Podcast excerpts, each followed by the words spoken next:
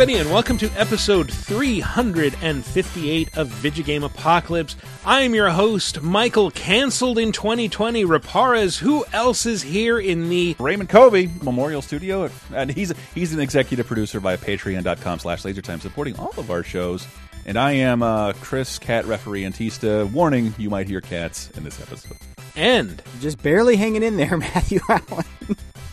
And Sorry. and special guest. Series outlier, Greg Moore. Ooh. Thank you for joining us. Other than your appearances on this show, where might people know your work from? You might have known me from my Capcom Unity days. I was a community team guy at Capcom for about five years. Um, and since then, you might have seen me on Twitter. Follow my tweets about games at at Lacquer Leaks. Lacquer as in lacquerware. uh, a word that I'm sure is front of mind for all of you.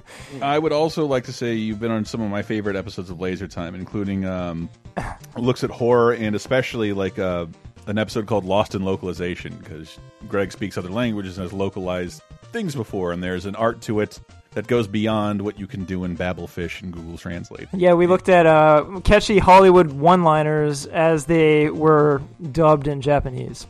Yes. Nice.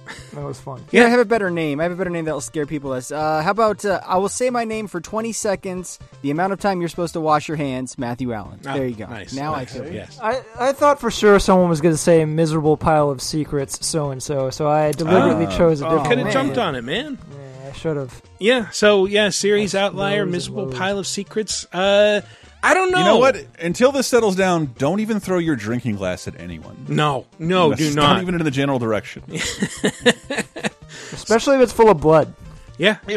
yes. I, I don't. I don't know if uh, you guys out there in listener land have been paying attention, but if you're a fan of Castlevania, it has been a pretty good couple of weeks. The Castlevania series just released uh, season three on Netflix, and Lords of Shadow Two has been free on Xbox Games with Gold and will be until March 15th. And free Thought you is said good couple of weeks. free is a, is is a great price point to check that out at.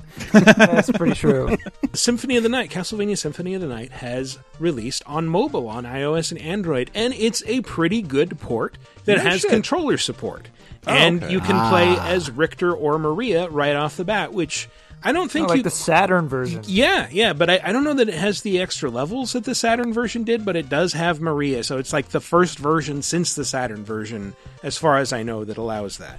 Hmm. So, it, kind of essential for three bucks, and you can just use a, an Xbox One or PlayStation 4 controller with it, and it's pretty good. That's awesome. Pretty I, I, I, nice. pretty Pretty nice. nice. And I, for some reason, um, in your resident Call of Duty Warzone expert. Because you've been playing it all day. Not all day, but like way longer than I expected. I really like it, and that's kind of new. Never mind. We'll talk about it in a, in a minute. Please stay with us because uh, I know. Let's let's not date this too horribly, but a lot of you might not be listening to this on your commute. And Ah, good point. Yeah. Yeah. Uh, I know I won't be. I've been I'm working not from all- home for like this is my second week now because I, I was sick all last week. Yep. All of Going our five all years. of our data says that people in New York and Los Angeles listen to us the most, and that's because they spend the most time getting to things. Oh man, And Yep. yeah, this, is, um, this is going to depress everything. the economy, our listener numbers. My God. Yeah. And if uh, if you're somewhere in Idaho, just don't cough on your corn. It's all good. Mm-hmm, it's all good. Yeah. Keep try, listening. try not to catch the Castlevania virus. but yeah, so t- talking about Castlevania, uh, we thought it might be fun to put together a top five about Castlevania games where you don't play as Belmonts because why not? We need something to, to unify these games. And, you know, so many Castlevanias are about jumping around, swinging a whip at Dracula's head. And uh, what if what if you can't do that? What if what if you're not part of the classic vampire hunter clan? What do you do? How do you fight Dracula? Um, or, or multiple Draculars. Yeah, Dracula's Dracula's everywhere, and there's Yeah. there's so many iterations on Dracula. Just even in the games that we're going to talk about. Sometimes he's got a beard. Sometimes he looks like Bela Lugosi. It's crazy. Now, I've, I've in doing some research for this show, I actually found that there have been more non Belmont protagonists, Yeah. but I don't know are they represented in more games? Like like are the Belmonts in, in more games overall than the rest of the folks here? I think so, yes. Uh, because generally, most of the non Belmont protagonists are fighting alongside Belmonts, like your Grant Dynasties and your. Uh, your Sypha Belnadeses and Sounds like a rapper. uh, Grant Dynasty. he likes doing Dynasty. Check out my SoundCloud. Yeah, yeah. but but yeah, and or or Maria from uh, Rondo of Blood and Symphony of the Night. Uh, but but ah. the games that we're going to talk about do not have any Belmonts in them, really. Certainly not as main protagonists. Maybe you can play as them in bonus modes afterward, but that's completely different. Well, if, if I'm not mistaken, because I have not caught up, I thought the first season of Castlevania still stands aloft as the best video game to another medium adaptation I've ever seen, It's right up there, yeah. and it, it, it focus, al- focuses almost exclusively on the Belmonts, right? Well, it's sort of an adaptation of the plot of Castlevania 3, where you've got Trevor Belmont. Even and into the third season. Yes, and Sypha and Alucard. So Okay. yeah, and, and, And uh, Hector. yes, Hector, uh, protagonist of Curse of Darkness, which which we'll talk about a little bit. I, I can't, in good conscience, include it in the top five because it's not very good. I'm sorry.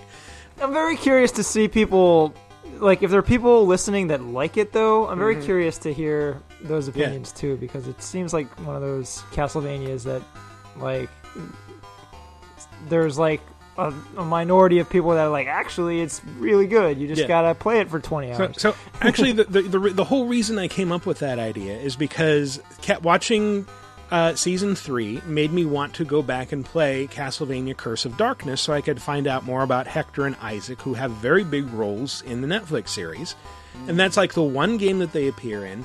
And it, it's kind of a shame that it, it just turned out to be like this is just like a bunch of featureless corridors that I'm just running through and fighting enemies over and over again, and it's kind of repetitive and dull after a while, even though you can like summon these familiars. But it's a shame that I didn't think it was good enough to make it in because it has some great overwrought dialogue. But I shed that evil power. Never again will I use it. Ah, but you will, Hector, and soon you have no choice. Without it, I could crush you in an instant. But that wouldn't be very satisfying, now would it?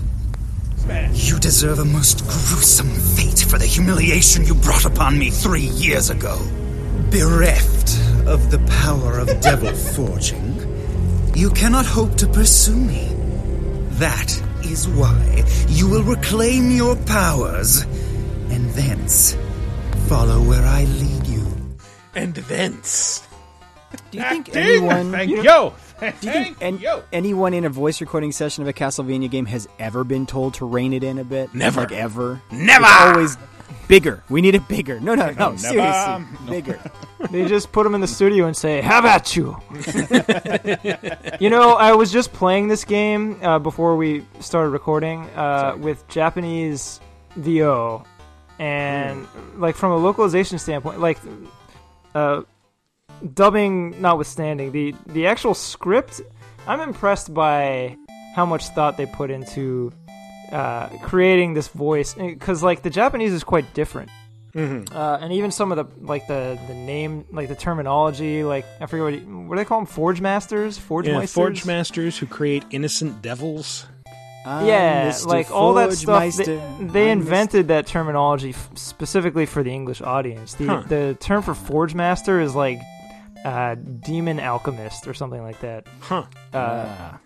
Yeah, you know, sounds and a I little respect I respect those sorts of thought thought out efforts with Mhm. localization. So I mean, like the voiceover sounds silly, but like they at at the time, especially that was like 2005. I think that was uh, s- probably a little bit above par. Yeah. Let me ask you this: Does does melodrama sound different in Japanese than English, in terms of like the the intonations and stuff like that, or is it all just Uh, kind of as over the top and cheesy as Well, ours? I think that it's more accepted as a as a trait of. So first of all, I think fundamentally almost all Japanese video games are in some way inspired by manga or Ah. anime, as opposed uh, while most Western I've games are inspired this. by film.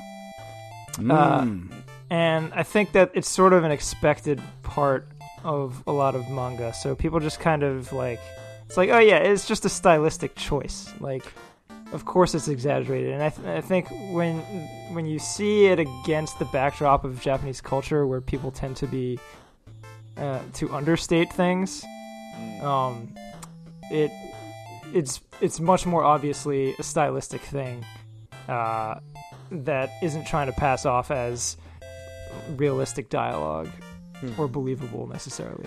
Well, I'm glad we're bringing up differences between uh, U.S. and Japanese and how they present their games because I wanted to play two ads, both for uh, Super Castlevania 4 on Super Nintendo. First, this is an American ad that was sent around to retailers to get them to buy the game. Konami's Castlevania 4 for the Super NES finds the evil Count Dracula back to terrorize the Belmont family yet again. Armed with a whip, a quick mind, and even quicker reflexes, you must battle boss characters and evil enemies through a myriad of the most complex stages ever created. Select your stage and let the adventure begin. So that was how Americans marketed games in the 90s. Here's the Japanese ad.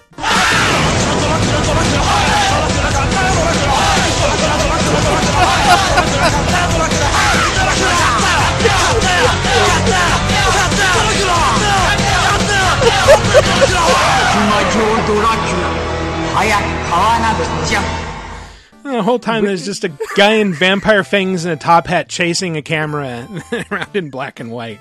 That's for was that for part three? That was for four, I think.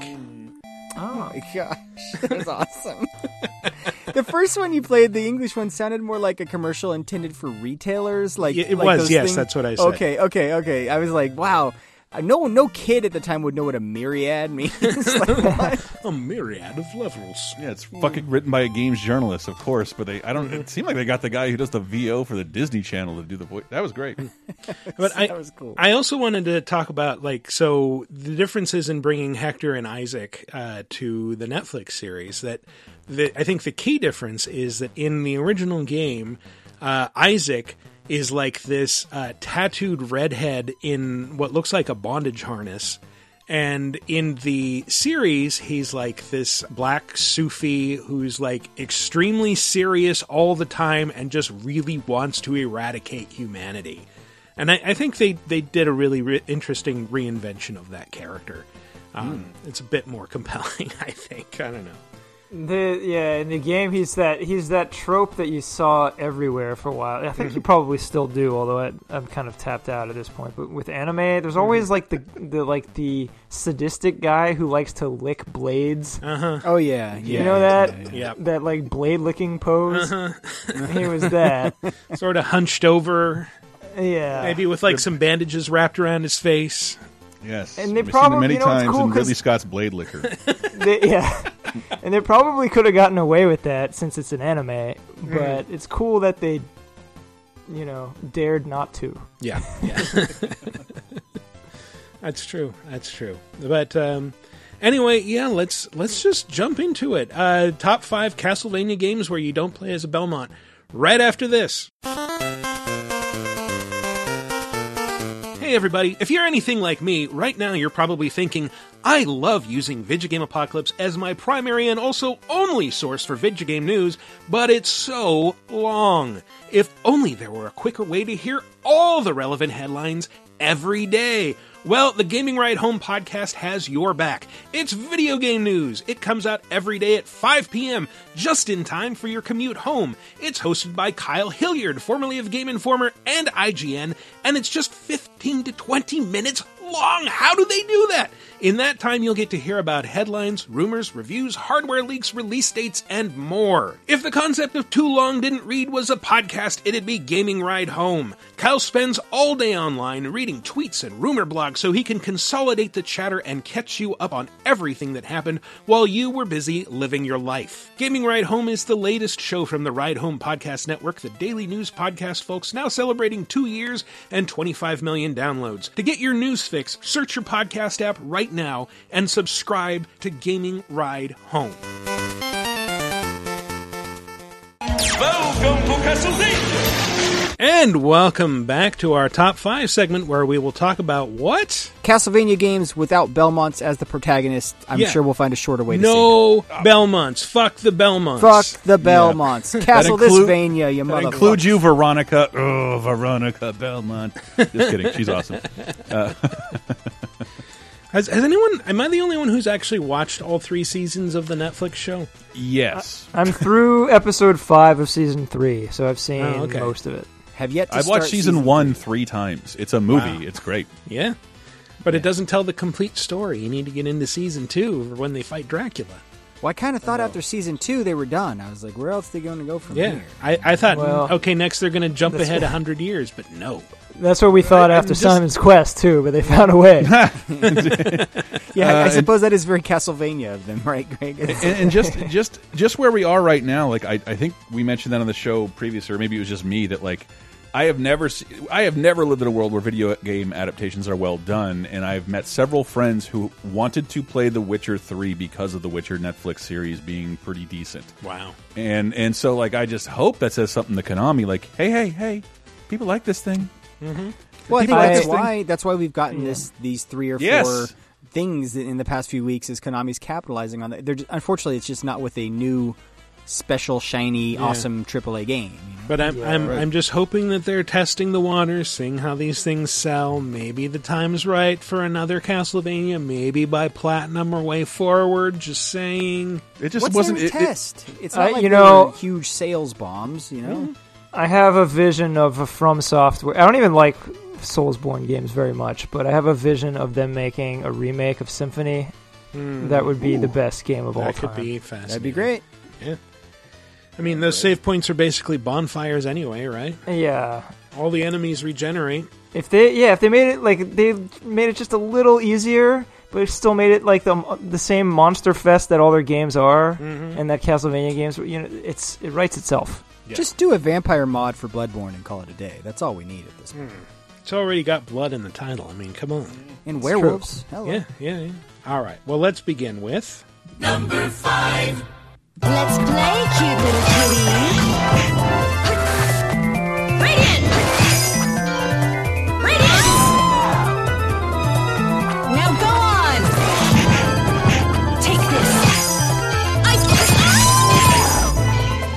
Hmm, lots of female vocal samples shouting out attacks. What could Why? this be? Why? Why was there bossa nova in the background? Why wouldn't there be? heavy nova It's his. oh some there's my one corey yeah. feldman reference this episode Oh, is this is this the younger? Um, is this Maria? No. Oh man, huh. I thought that I was going to say Uh, Rondo, Rondo of Blood. No, this is uh, Order of Ecclesia. Oh, of course. Oh, is this Shanoa? Shanoa, yeah. The Shanoa game. So this is kind of a weird outlier and like have you ever like gone back to a game 12 years after finishing it and suddenly realized like I have no memory of anything in this game or even how it was structured. This is all throwing me for a loop. Yes, and that- it makes it very hard to do this show. that was kind of my reaction to this going going back to Order of Ecclesia, and that's one of the reasons it's at number five because somehow none of this stuff really stuck with me. That like the the layout of the game is is kind of unusual in that like you you have like an overworld map with different levels that you go around to, and Dracula's castle is like the last level that opens up at the end. So it has a little bit in common with like Castlevania Four that way, except that it's not entirely linear. You can you can backtrack and revisit levels, and it is centered mostly around this empty village that you find and uh, trying to save these people who've been kidnapped by your former comrade in arms. You have saved me. And then you build up this village with these people that go back to it and provide goods and services and little side quests for you to do. That felt very Monster Hunter to me. Yeah? Maybe it's because I mean Monster Hunter was the hot shit at the time. It was Mm-hmm. like this was like 2009, 2010, 2008, I think. 2008. Yeah. Yeah, so like right around when I, th- I think Portable Second or Portable Second G was like everywhere in Japan, and you were seeing that sort of mechanic crop up everywhere. It was just like collect a dozen doodads and bring them mm-hmm. back to the blacksmith. Yeah. Yeah, and, Yeah. and like replaying my old game and like going through and it's like I must have helped these people. I don't remember any of it because this chef is saying I've already helped him become the best chef in the world. so I must have done a bunch of quests for him. It's also a surprisingly difficult Castlevania. Like it- Yeah. it, relies on you to kind of strategize and like it's it's not just like oh different weapons will just do more damage and attack in different ways it's also like different weapons will affect enemies differently like swinging a hammer at a skeleton will do a lot more damage than a sword for example hmm. And rather than traditional weapons like it has in every other Castlevania what you're doing is you're absorbing these glyphs So periodically, you'll kill an enemy, or you'll find an item room, and there'll be like a glyph floating in midair, and uh, you can hold up on the the D-pad to make Shanoa lift up her hair and absorb it through this tattoo on her back. And then uh, you can. There are different Pretty kinds cool. of glyphs. Some uh, are weapons that can be assigned to either hand. Some of them are like powers, like wings that can sprout out, or uh, health boosts, things like that. So what you're saying is she uses a draw system for magic, similar to the best Final Fantasy game ever created, Final Fantasy VIII. Sure. Let's open that can of worms. Yeah. now I'm intrigued. It's kind of like that. It also has one of the most talkative Draculas since Symphony of the Night. Oh, really? I will toy with you a bit.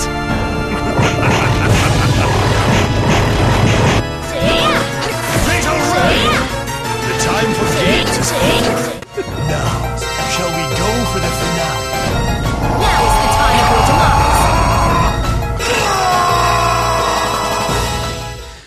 Dracula! Don't let him see you sweat like that. Fuck. Do you know where that falls in the timeline? Uh, it is well, it's in, in the 19th century supposedly.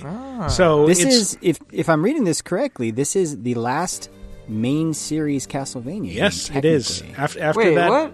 af- yeah, What? after that, it's Lords of Shadow. Lords of Shadow begins after. Oh, the la- the last one made. Yeah. Yes, it's the last Yeah, one made. It's not chronologically the last one, but it does.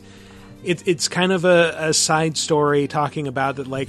So, a, an interesting piece of Castlevania lore is that um, following the events of Symphony of the Night, the Belmonts kind of disappeared, and they stopped being able to use the Vampire Killer Whip, and it was transferred to a different family, which we'll talk about in a little bit.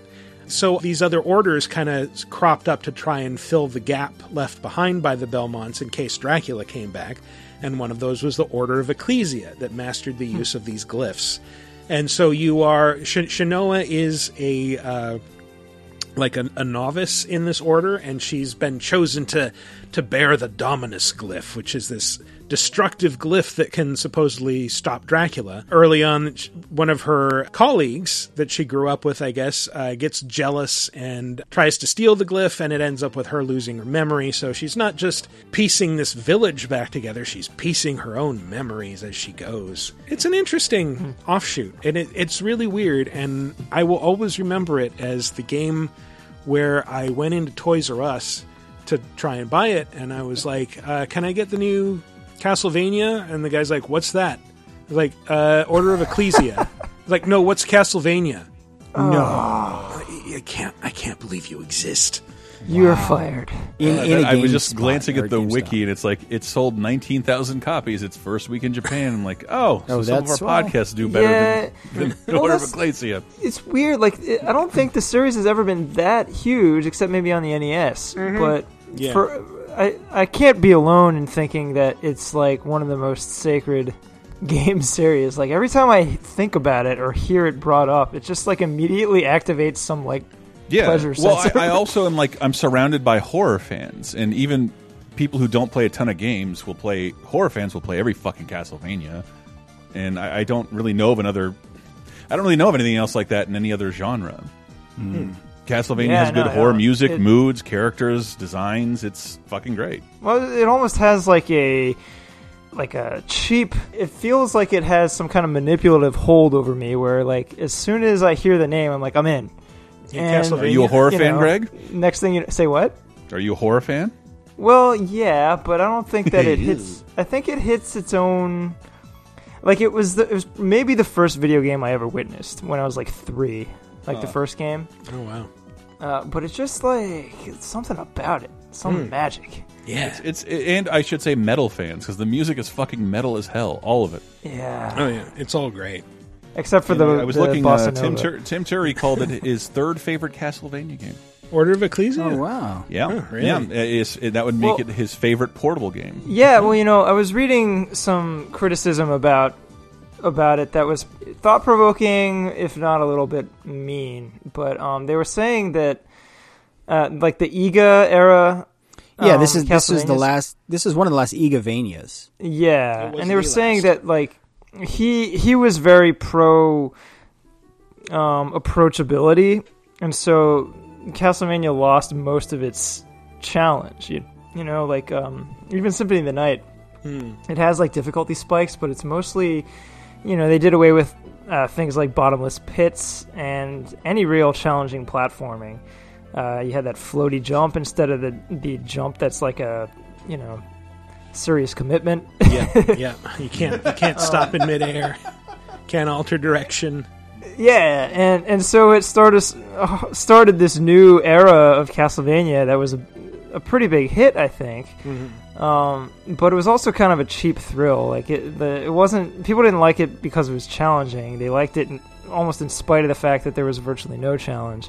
Uh, and Order of Ecclesia is the one that kind of brought it a little bit back toward that classic formula where you kind of had level design and you had like um, you know, uh, just like distinct, challenging sections. That like that crab boss. Oh, is yeah. quite challenging. And then like the that area where you have to avoid the spotlights uh, of the of Or, the, or the like, giant fleshless head starts floating after you, or the robot with yeah, the axe. those feel it feels more like designed segments, Mm-hmm. something like the level design of the classic games. Yeah. Uh, and I'm so I love the Iga era games Yeah. and the classic Well, games, but I do think that that's a cool thing about Order of Ecclesia specifically. So that prison level was re- uh, replaying that the other day, and since you bring it up, like one of the very first things you have to do is fight this giant skeleton boss, and it kept wiping the floor with me, and I'm like, "There's no fucking ah! way I'm I ah! keep dying on the second boss of a Castlevania game. This is humiliating."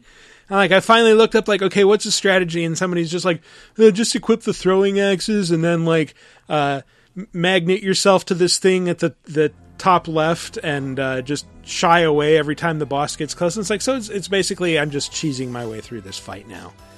Okay, great, fine. Well, a little disappointing, but it's a it's a great game overall. But it's uh, I just I just don't think it is quite as good as the other four games on this list.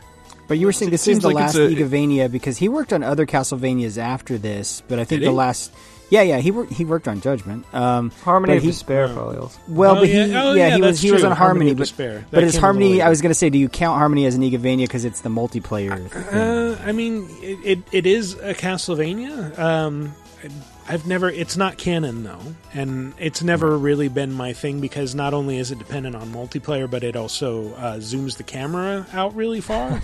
yeah, so it's it's hard to solo.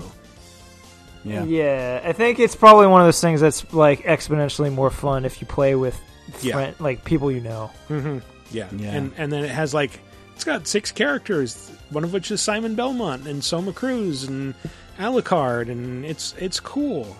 I think what are the other two? It's like Shanoa and Charlotte from Portrait Yeah, of there's a Ruin? lot. in Yeah. there. Yeah, I think so. Um, you know, I if just- anyone wants to play that, hit us up. Hit me up at least. I, I just remember this sort of being the last in a really long string of really good handheld Castlevania games. Like Mm-hmm. even starting with, I guess on the on the GBA, like starting with Yeah. those games and Yeah, really yeah. just kind of running through this, where it got to the point though where they did start to feel very similar to each other, and I'm like, ah, which which one Mm-hmm. Well, was this that? this is definitely an outlier. I mean, it has some similarities, but uh, It seems like they're la a last ditch attempt at course correction or like Hmm. defining something new for the series. Mm-hmm. Yeah, well, like the glyph system. I'm trying to even remember how that played out, and if it was really substantially different from the. Uh, I forget what they called it, but like in Aria of Sorrow and Dawn of Sorrow, they had this like the souls that you get, like Kirby. Like Mm-hmm. Yeah. every enemy drops. yeah, it was it was sort of similar to that, except even your basic weapons would come from glyphs. So, it, Ah. like, and and it would just be like an enemy might randomly drop a, a bow glyph, and then now you can shoot bow or shoot a bow and arrow. It felt like one of those things was like thematically in line with Shanoa's like backstory, but it Mhm. wasn't it, like they were reinventing a like a fundamental system for no real like new impact on gameplay. It was just like repackaging. Still pretty fun, but yeah, totally worth playing. was, was it as fun as? Number four. Oh my god. This music.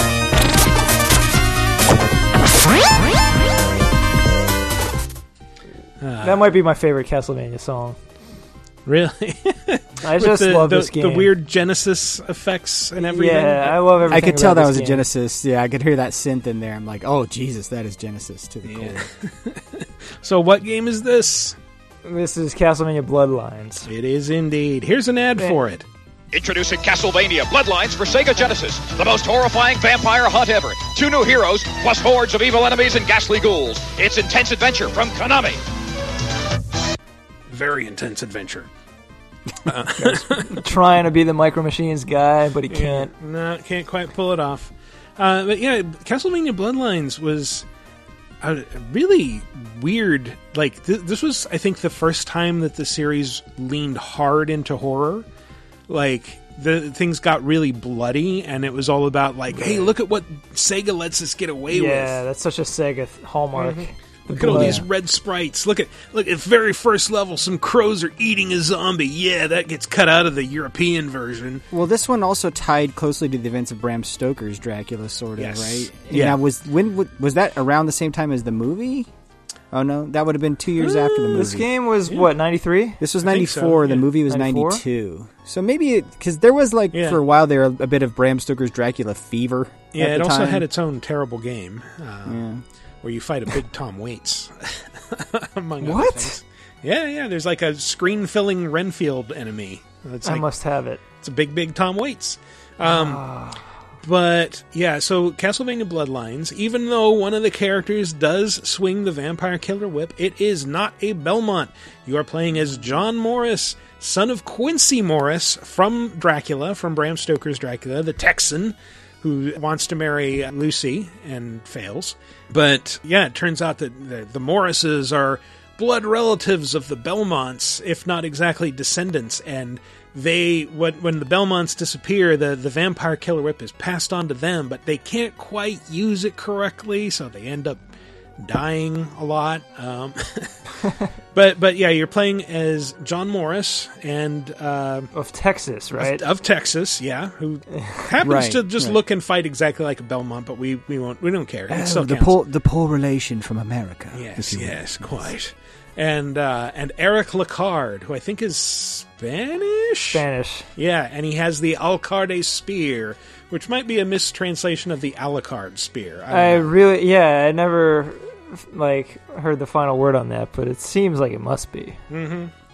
yeah, so you you got a guy with a whip and a guy with a spear, and so it's like for the first time since Castlevania three, like ooh, different weapons in a Castlevania, and the the spear like levels up the same way that the whip does. You get those power ups, and uh, it just gets really long and eventually lights on fire, which is kind of neat. Was this the last arcade style Castlevania where you're just like going through levels and beating the No, because Rondo of? Blood.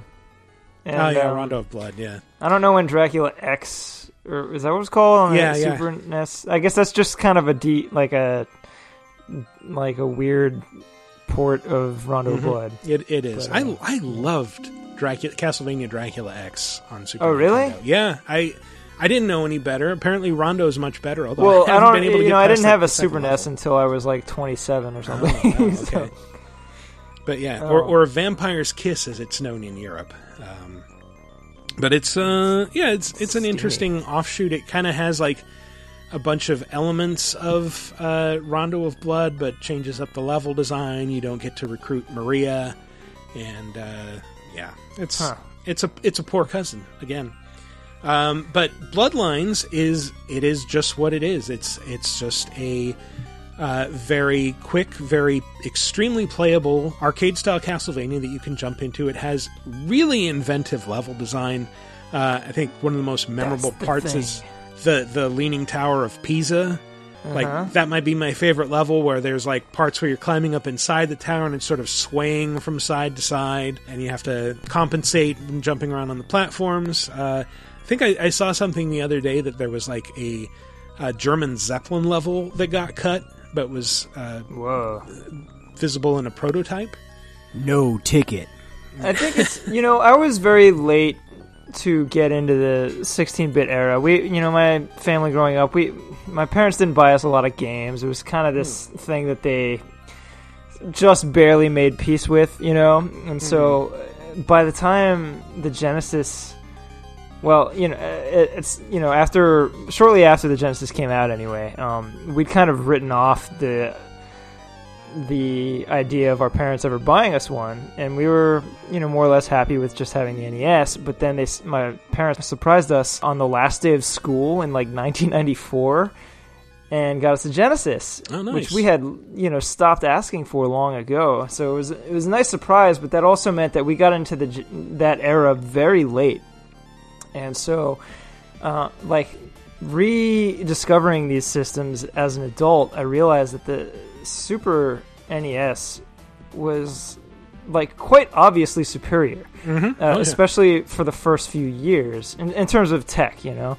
Um, but because we got in so late, that disparity was like not really visible, and this is the this game is the perfect example of why. You know, I think that they discovered so much more that they could do with the Genesis uh, from like 1992 on.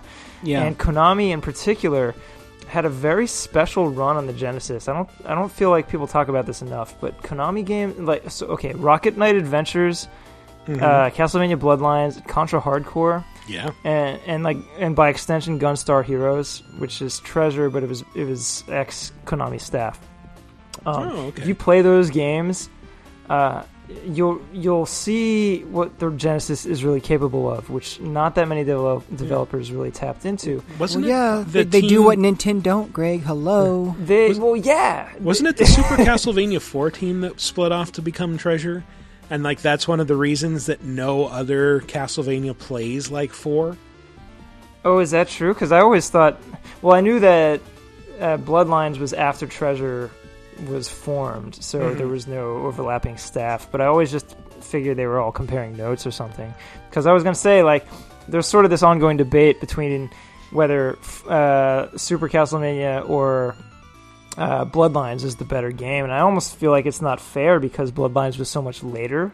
Yeah. Um, uh, Well, like I would say, hands down, Bloodlines, but Yeah, I think they they do different things. Like Yeah. I, thi- I feel like Bloodlines is a better successor to the NES Castlevania games, and that it's like this, it's that same kind of gameplay that's continuing.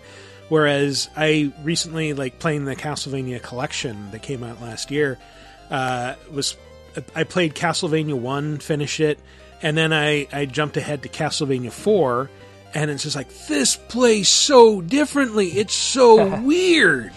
Like it doesn't feel like a Castlevania at all, but it's still one of my favorite games of all time. Well, and two, you know, the, the two was was way different Yeah. too because that was when like every video game sequel they thought they had to do something completely yeah, different. two was not great. I'm so Yeah, glad you brought up that that thing though, Greg, because I hmm. I was sort of a victim of that. Of like I started with the Genesis, and then I sold my Genesis and all my games to buy a Super Nintendo because my my parents were like, no, there's no way you can own two two consoles. That's extravagant, right? Like, yeah. and so I, to me with I had I had to pick one, and so I got the SNES, and then I had like seller's remorse. At first, I was like, "Oh, I totally made the right choice. SNES has all the, the best games." But then, like you're right, later in the Genesis life cycle, people started to kind of rediscover stuff you could do, and there was some like amazing exclusives. I'm like, "Shit, I really wish I hadn't." I mean, like I still am glad I got the SNES, but I'm like, if I had only been able to own both, I could have fully experienced the 16-bit era. I knew a guy in high school who did the opposite. He uh, had like a huge collection of Super Nintendo games, including like a bunch of Super Famicom games. And uh, I have no idea how he got them living in the sticks in eastern Washington in the 90s. but he, he sold everything to buy a Sega CD. And I remember asking him, like, why? And he's like, what do you mean? It's so much better. And then, like, of course, he had huge seller's remorse. Like, I did the wrong thing. But as long as we're talking about differences between Genesis and Super Nintendo, I was, you know, playing through Bloodlines and realized like the last level, the music is actually the first level music from Super Castlevania 4, but done with Genesis speakers.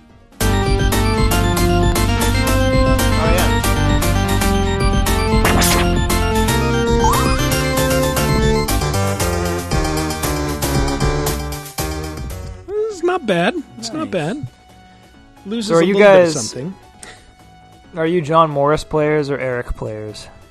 Uh, I'm, I've always been a little bit more of an Eric player, honestly. I think the novelty of having a different type of character. Uh, He's got more immediately- panache too. Yeah, yeah. He's got he's got the super jump. He's got the spin move. Oh yeah, I always forget about the super jump. Super useful. Like, you, what is it? You like hold down, and then he starts to flash, and you just hit the button and go flying. Yeah, yeah, and it has a uh, like a hurt uh, hitbox on it, so you can actually use that as an attack. Now, is, is Portrait of Ruin considered? I know we're talking about Bloodlines, but is Portrait Yeah. of Ruin considered a canon title? Yeah. because that that is the game that did like, kind of explain why. I love that. Like, yeah, it was just like the Belmonts can't use the whip until the year 1999, so they have to mm-hmm. entrust the weapon to the Morris clan. Like, here, you have to fight on our behalf Yep. until 1999. Once that Prince song, the prophecy of the Prince song, comes to mm-hmm. fruition, we will take back the, the whip. Well, you and know, then we'll use it to kill a vampire. Yes. this uh, it's a perfect example. Like, I don't, I wouldn't, I don't think anyone would say that the story of Castlevania is like, you know, Sensical? high art or anything.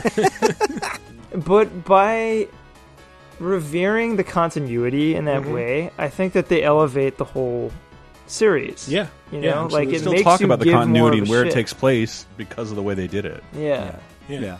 And and also speaking of the continuity, an interesting thing about the vampire killer that I didn't know because I never really played Lament of Innocence is that it's a wife arm.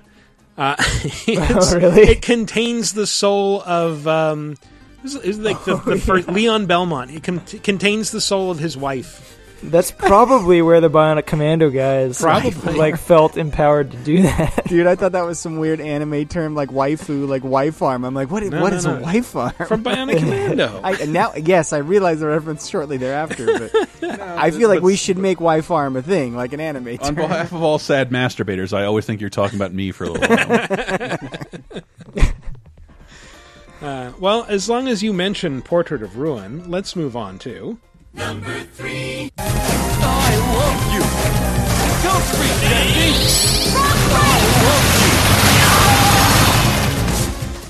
Uh, that is an enemy named Zekino uh, who proposes to you, depending on which character you're playing as, and then uh, getting a bunch of rocks dumped on him. What? So this, This is Portrait? this is Portrait of Ruin. I played this game three times in a row, back to back last year, wow. And I don't remember that. Well, there's so there's an enemy. I think in in in this game you're playing as uh, Jonathan Morris, son of John Morris from Bloodlines, and uh, him not being able to use the vampire killer is a major plot point. Also, along uh, with him is Charlotte Aulin, who's a magic user. And you can not only switch between them at any time, you can uh, have them both on screen fighting together. You can call in one for a special attack, a la Marvel vs. Capcom, and there are a bunch of puzzles that require you to either have both on screen or switch between them. It, I think it's, one of the more inventive Castlevania games in terms of level design and just its general approach. Even though the the main characters can kind of get on your nerves sometimes. Jonathan! Charlotte! Jonathan! Charlotte! Jonathan! Charlotte! Jonathan! Charlotte! They always call out to each other. But but so there there is an enemy in that first. Uh, you, you travel to different levels by going into portraits that are hung throughout Dracula's castle, and uh, there's an enemy there named Zakino who will stab you if you're playing as Jonathan, but if you're playing as Charlotte, he'll like hold out a rose and say, "I love you, don't reject me," and then you Oh, can just kill him. And there's also there's like the succubus too, right? Who like if you're Jonathan, she'll like sex you up, Yeah, that that sounds familiar. but if you're Charlotte, you're just like WTF. Yeah, You yeah. magic her. It's like, no, no, I'm immune to this. And it and it's interesting because Jonathan Morris, when you when you start the game, he has the vampire killer, and it is the weakest weapon in the game for most of the game. Uh, you you just kind of you can't really use it well. And so you have to collect other weapons, so it becomes more of like a Symphony of the Night style thing, where it's like, okay, now I've got a sword, now I've got a broadsword, whatever.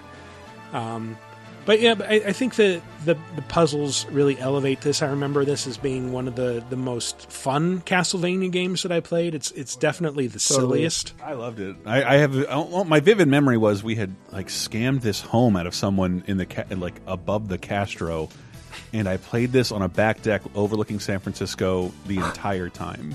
Just it was beautiful. it was one of the best gaming experiences of my life. Yeah, the cool bet. air, watching the fireworks from Giants games, and playing uh, like Portrait of Ruin to a thousand percent, which I Oh, believe was its you're making me completion. miss percent. San Francisco so bad right now. but like, I know, I know, Brett was a big fan of this. He he like 100 Mm-hmm. Wrote a percent guide. He, he, or like these games always have like more than 100 percent, right? You can like 800 percent this one, I think.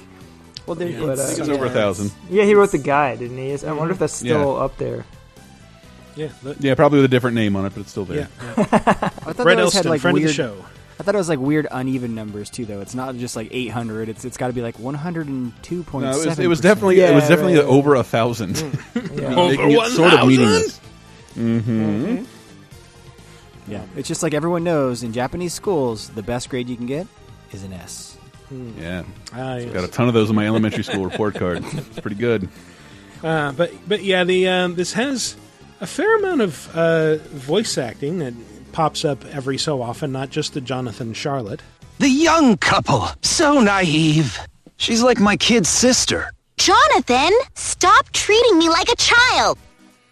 And that's like a running gag. Like everyone says, like, "Oh, it's a little girl," and Even, Even though I like- sound exactly like a child. even like Death shows up and makes fun of Jonathan. And it's like, "Oh, and he has to be admonished by a child. How delicious! I'm Death." Uh, uh, also, yeah. Speaking of Death, he the the mild spoilers. Uh, the final boss fight of the game is actually Dracula and Death teaming up against you. So it's like you, there's two of you, there's two of them. What a what a cool idea! Yeah, it Sounds like the ultimate metal band. Yeah, yeah. I gotta say, so like a year ago when I played through this again, um, it, it was partially because so we had just moved to Brooklyn and all of our possessions were in a storage pod because we were still trying to find a place.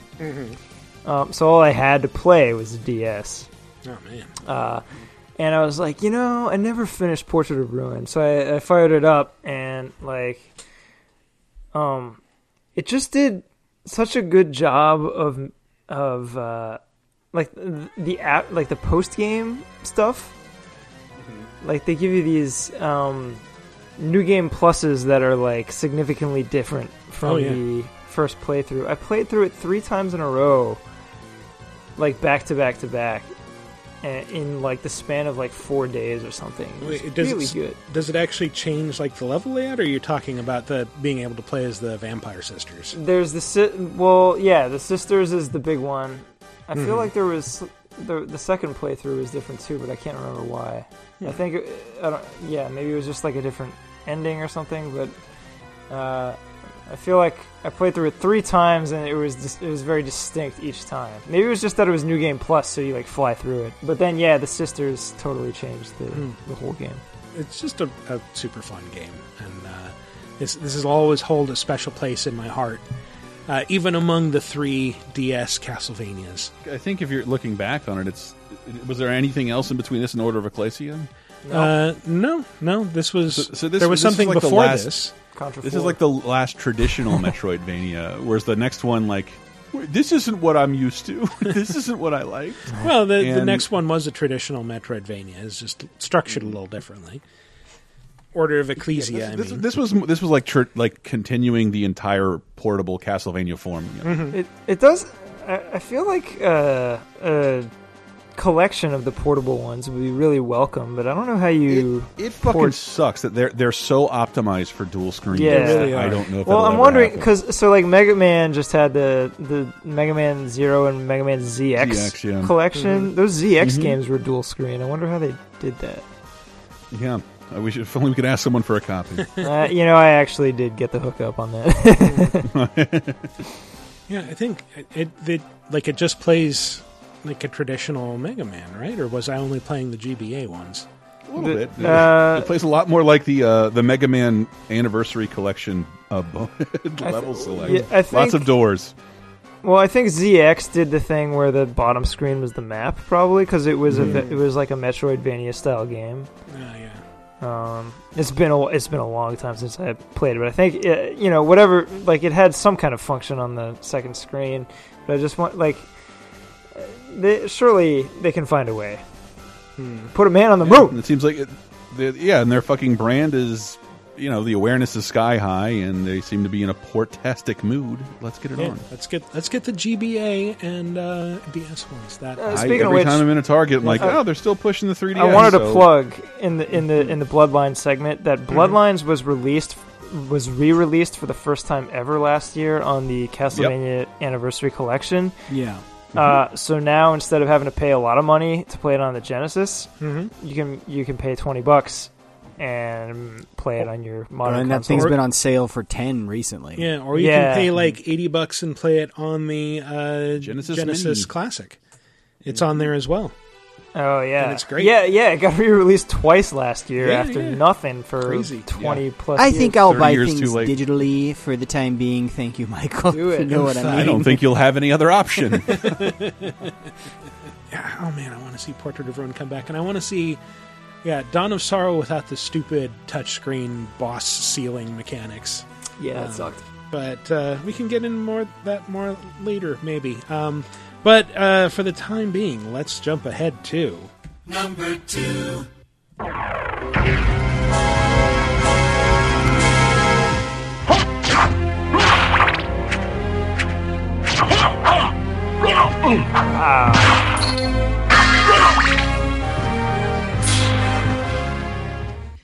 This is number two. yeah. I'm sure there are people who want to crucify me for putting this at number two, but I got my reasons. Uh, I'm dying to hear him. Yeah, so the Symphony of the Night, one of the greatest games on PlayStation, and one of the ones that has aged the best from that era. Strangely enough, Everything about it defies the odds. Yeah. Sony probably didn't want, did, like, please don't make this a traditional 2D game. Mm-hmm. No one's going to buy it. Everyone bought it. Yep. People people opted to play this. This got this got released to Xbox uh, Xbox Live before any other PlayStation game did. That's Well, I, I first think- played it. I think the first run didn't sell that well, but it, it kind of got picked up by word of mouth and became more and more popular. And, and it became a greatest hit, Yeah. so you could pick it up for like 15, 20 bucks. yeah, yeah, exactly. And uh, it's it's fantastic. It it I think this is where the the term Metroidvania originates because it brought the Super Metroid formula over to Castlevania. And for the first time, you weren't playing as a whip swinging Belmont at all. You were playing as Alucard, who got a huge makeover from his appearance in Castlevania 3. Uh, he he had swords and capes and armor and spells and could have familiars that followed him around. It was so fucking awesome. And uh, yeah, huge huge castle. You could you could get to the end, get hundred percent, uh, beat the boss, and uh, walk away thinking you'd finished the game and just gotten a sucky ending, never knowing that you'd only gotten to the halfway mark. You had to wear special glasses during that last boss fight to unlock the upside down castle and yeah, get that was a two hundred mind percent. blow. Yeah, yeah, man, man, what a wonderful game. It was it was so much nicer too than any Castlevania to date. Uh, they they gave you such a controllable jump, Mm-hmm. and there were there were like er, I- Iga has said in interviews or something that he hated the the bottomless pits. Yeah, Well, the Uh, Castlevania jump sucked. It was the worst. It was Yeah. like uh, we're going to let you jump super high, so, but yet still make it realistic physics so that you just fall like a pile of bricks on your way down, and it's it's stupid. It's like don't either don't let me jump that high, Well- or let me float a little bit if you're going to do that. Well, well, the main thing was that you couldn't steer your jump after you hit the button. It was it was a like a scripted arc. So Yeah. once you hit the button, you were like Brett would always talk about that. It was a commitment. You know, hmm. you're you're in for the you're in for Like real long life. haul. Try try steering steering a fall on the way down in real life. See see how that works. Do it out all the time. Right. Doing it in Warzone all day. But it was, We'll talk about that. We'll talk about it. Don't worry. Oh, where's my bro game? This is a bro game. Alucard's a bro. He works out. He's cut. All right, all right. This all checks out. Yeah, he's got. I don't feel gay He's yet. got long, flowing blonde locks. That dude is Yeah, not a bro. I- I- if I've ever seen one, bro. That bro is so beta, bro. He's a beta, Um, bro. The thing that I I, I I can't. I chose the I chose getting the Saturn first. So when I finally got a PlayStation, my buddy's like, "You got to play this game. I'll let you borrow it. It's a black bar title. Don't lose it. It's not the greatest hit, hits version." And I just I didn't, and I I didn't play it for a while because it just like, what the fuck is the interest here? It just looks like a two D. You know, there's all these innovations happening all over games, and here's a 2D Castlevania. And I remember I had all this shit to do. I'm didn't have a lot of social stuff going on, but I had a bunch of parties and people I wanted to see and ladies I wanted to talk to. And I threw this on like as a lark, as like my fucking hair was drying, and just sat there for the next two days. Like this is great. Yeah. I play. It's like one of the only games I played in like a single sitting. Hmm. I can't believe that none of you have brought up that it has the best dialogue in the history of video games. Die, monster! You don't belong in this world. It was not by my hand that I'm once again given flesh. I was called here by humans who wish to pay me tribute. Tribute? You steal men's souls and make them your slaves. Perhaps the same could be said of all religions. Your words are as empty as your soul. Mankind ill needs a savior such as you. What is a man? A miserable little pile of secrets. But enough talk. How about you? it sounds like he's it sounds like he's trying to sound like he's reading a script. like this was the table read, you know. And next, the news. why why is whatever. their sound booth in the middle of an echo chamber too? If It's they like- had if they had just not recorded it in a public bathroom, right, it would have been at least twice as good. Yeah. I think the public needs not Greg's ill deeds towards this game, and hmm. The public ill needs Yeah. a naysayer such as um, I. So I don't know if you guys have played the the re-released versions, but ever since no, I'm actually really curious about the Saturn version. I actually didn't. I never really. It's a rare about case that. of the Saturn version being the lesser of two versions of a 2D game. Yeah, that's like But- a friend of mine had it in college, and it like I, I saw him play some of it, and it's like there's like a new Halloween area that's like fin- finally that weird loose flagstone thing uh, in the main the the opening courtyard. It's like now there's a tunnel under there, and it leads to these new areas, and uh, he's like, yeah, you you don't want to play this; it sucks. it just really sucks. I bet you could play as Maria. Uh, yeah, I mean, like if you're if you're a super fan of Castlevania and you have a, sa- a Japanese playable Saturn, it might be worth it for the novelty. But as as someone who has a Japanese Saturn and hundred plus games, I've never been able to convince myself to get it. But um, well, the good news is you can play as Maria now on the iOS version or Android version, which is pretty good, and also the mobile version, the version that was released in the collection with Rondo of Blood last year, I think, or the year before, and the PSP version, all have a new dub and uh, a new dub job with a new script, and the new script is arguably much better and kind of reveals more things about the characters, but I feel like it really loses something in the retranslation. You're a thief. You steal men's souls, their freedom. Freedom is always sacrificed to faith, good hunter. Or are you truly here by choice? All I'm here for is you. To hell with your heresy! You're nothing but a blight on mankind. Ha! Mankind. A cesspit of hatred and lies. No! Fight for them and die for their sins. That's the improved version. Yeah. That's Fucking bullshit. That's the new Well, version. It's sad. Yeah, there's like people scoff at the miserable pile of secrets line, but it's great. but that that took thought. I don't I don't know what the thought process was. I, I feel like I feel like that translator has come forward at some point and talked about it, but like it's not a translation that would happen naturally just through. you know what I mean? Like you wouldn't see It's the Jap- Greg being nice.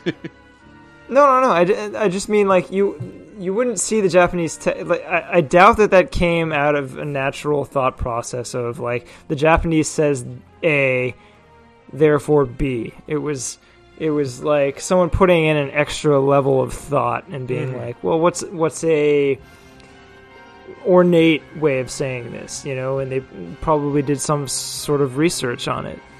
Yeah. And tried to Well, picture Dracula's voice. I think didn't I, I read that like the original Japanese version has like uh it just it's it's almost very anime in that it like has all these big sweeping statements about mankind and hope for the future and humans are good actually. Wait, Dracula saying humans are good? No, no, Richter saying. Oh, that. gotcha, gotcha. Like Richter arguing for humanity. Although I, I, another thing I'll say for the new dub job is that it actually very loosely references Kid Dracula in a way because that first when Alucard first has that meeting with Death, their uh, interchange their their interplay becomes more about like Death going like, "Oh, ever the insolent boy. Well, there won't be any games here." And Alucard's like, "Out of the way, old man." And if you play Kid Dracula, one of the things in that, so Kid Dracula is actually about Alucard in his own like uh, spunky eight bit platformer, and Death in those games is like he's basically Dracula's butler who has to take care of Alucard, and so. It, it's sort of like, hey, it's my old nanny. Get the fuck out of here. I don't know. I thought that was a neat. you know what? You, you know you can hear the original dialogue intact again. Smash Brothers. Really?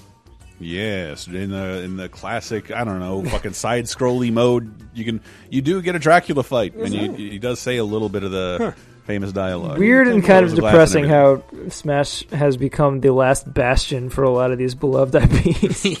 Like remember there was like beloved a Japanese IPs. Five year like the- window it's the- it's where the Mega Man only to. like that that was the only place where Mega Man had anything going on. Yeah. Now imagine you now imagine you're a, you're a Samurai Shodown member. Never happened. So the the plot of uh, Symphony of the Night was also kind of interesting in that if you never if you never got past that final boss fight, it was that like so Richter Belmont, hero of Rondo of Blood, has disappeared, and he seems to be trying to resurrect Dracula, and it all comes down to this. Answer me. Why is a Belmont planning the resurrection of Count Dracula? Count Dracula rises but once every century, and my role is over.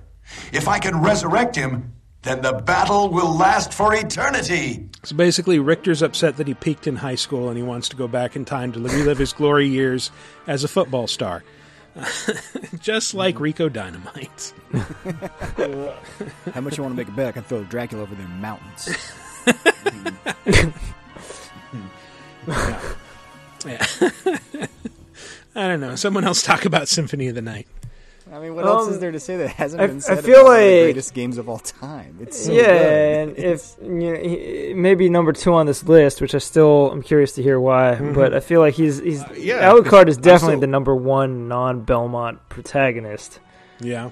And He's so I'm, I'm pretty. still, I still consider it a little baffling. I don't think my little kid Castlevania loving brain can understand this being the most uh, accessible Castlevania of all time. It's been available on the most platforms. It's been re-released the most times in the most places. It's been done the best service uh, with each and every port. I just, yeah, it's, it seems it seems nuts to me because at the time, like I the, the when reading about it, the, the ways that it deviated, I was like, that sounds complicated and dull. I don't, I don't want to do that. Mm. I li- more games like Castlevania Four, please. I see. See, your Um, excuse is way better than mine. At the time, I just didn't play it because I'm like, 2D. I don't know about 3D. That's missing an entire D, baby. Yeah, Let no, me- I had I had the There's a bit same of that too. reaction. Chris is like, I want to play with a whip. I don't want to use a sword. What is this? Yeah. This is wrong. And up until very recently, like only Nintendo had the re-releases of any of the NES ones or Super Nintendo ones on complete lock, Mhm. and, and and it never went anywhere. But because of I, I, think Sony's allowal of games to be put their games to be put on other platforms, like we saw Symphony Night everywhere, up to including to this week. Yeah, iOS. Yeah, like why if it why have the why not the anthology being published on iOS? Who knows? Yeah, well, I don't think Sony has anything to do with this, right? It's it's all Konami. It's No, no, no. I, it's it, well, no. It, it it is well, whatever. But it is it is sort of a Nintendo thing. Like you can't really emulate Nintendo games on other platforms until recently because they're redone code. Yeah. Well, um, an- another thing about Symphony of the Night that I rarely hear discussed was uh, you guys ever put your uh, your game disc into uh, an, into a CD player? Yes. Oh yeah, he you, has ev- the. you ever hear this? As you can see, this is a PlayStation Black Disc. Cut number one contains computer data, so please don't play it. But you probably won't listen to me anyway, will you? Right, right. Holy shit! Oh man, there's a blast from the past.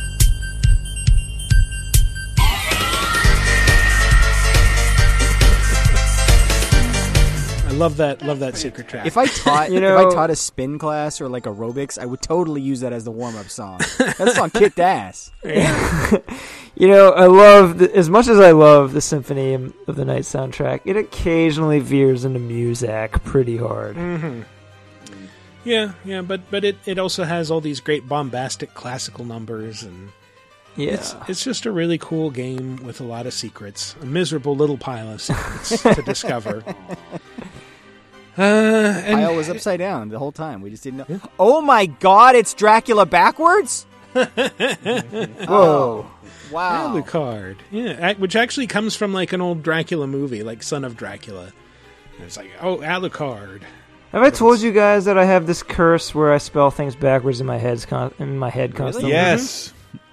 I have. I've done it with you live on a stream. It's awesome. Yeah, it's a it's a nightmare. Can you do Symphony of, of the Night real fast? Oh, the Symphony of the Night, as if I haven't done this hundreds of times. Okay. Begin at fo inopmis. Oddly enough, that's the German translation of Symphony of the Night. Yeah, this is this is Greg's really sad like Rain Man skill. It doesn't come in handy in Vegas. No, it's, uh, but it's it's it's so much fun. Well, if, if he was ever trying to uh, send back who's who, Hey, hey, Greg, Mr. Plitz coronavirus. Who's the who's the uh, Suravan Rock. Shut up! He, he's done it. We'll be right back. well, I think I think Richter said it best. The war between humans and vampires finally ends here. Except no, it doesn't.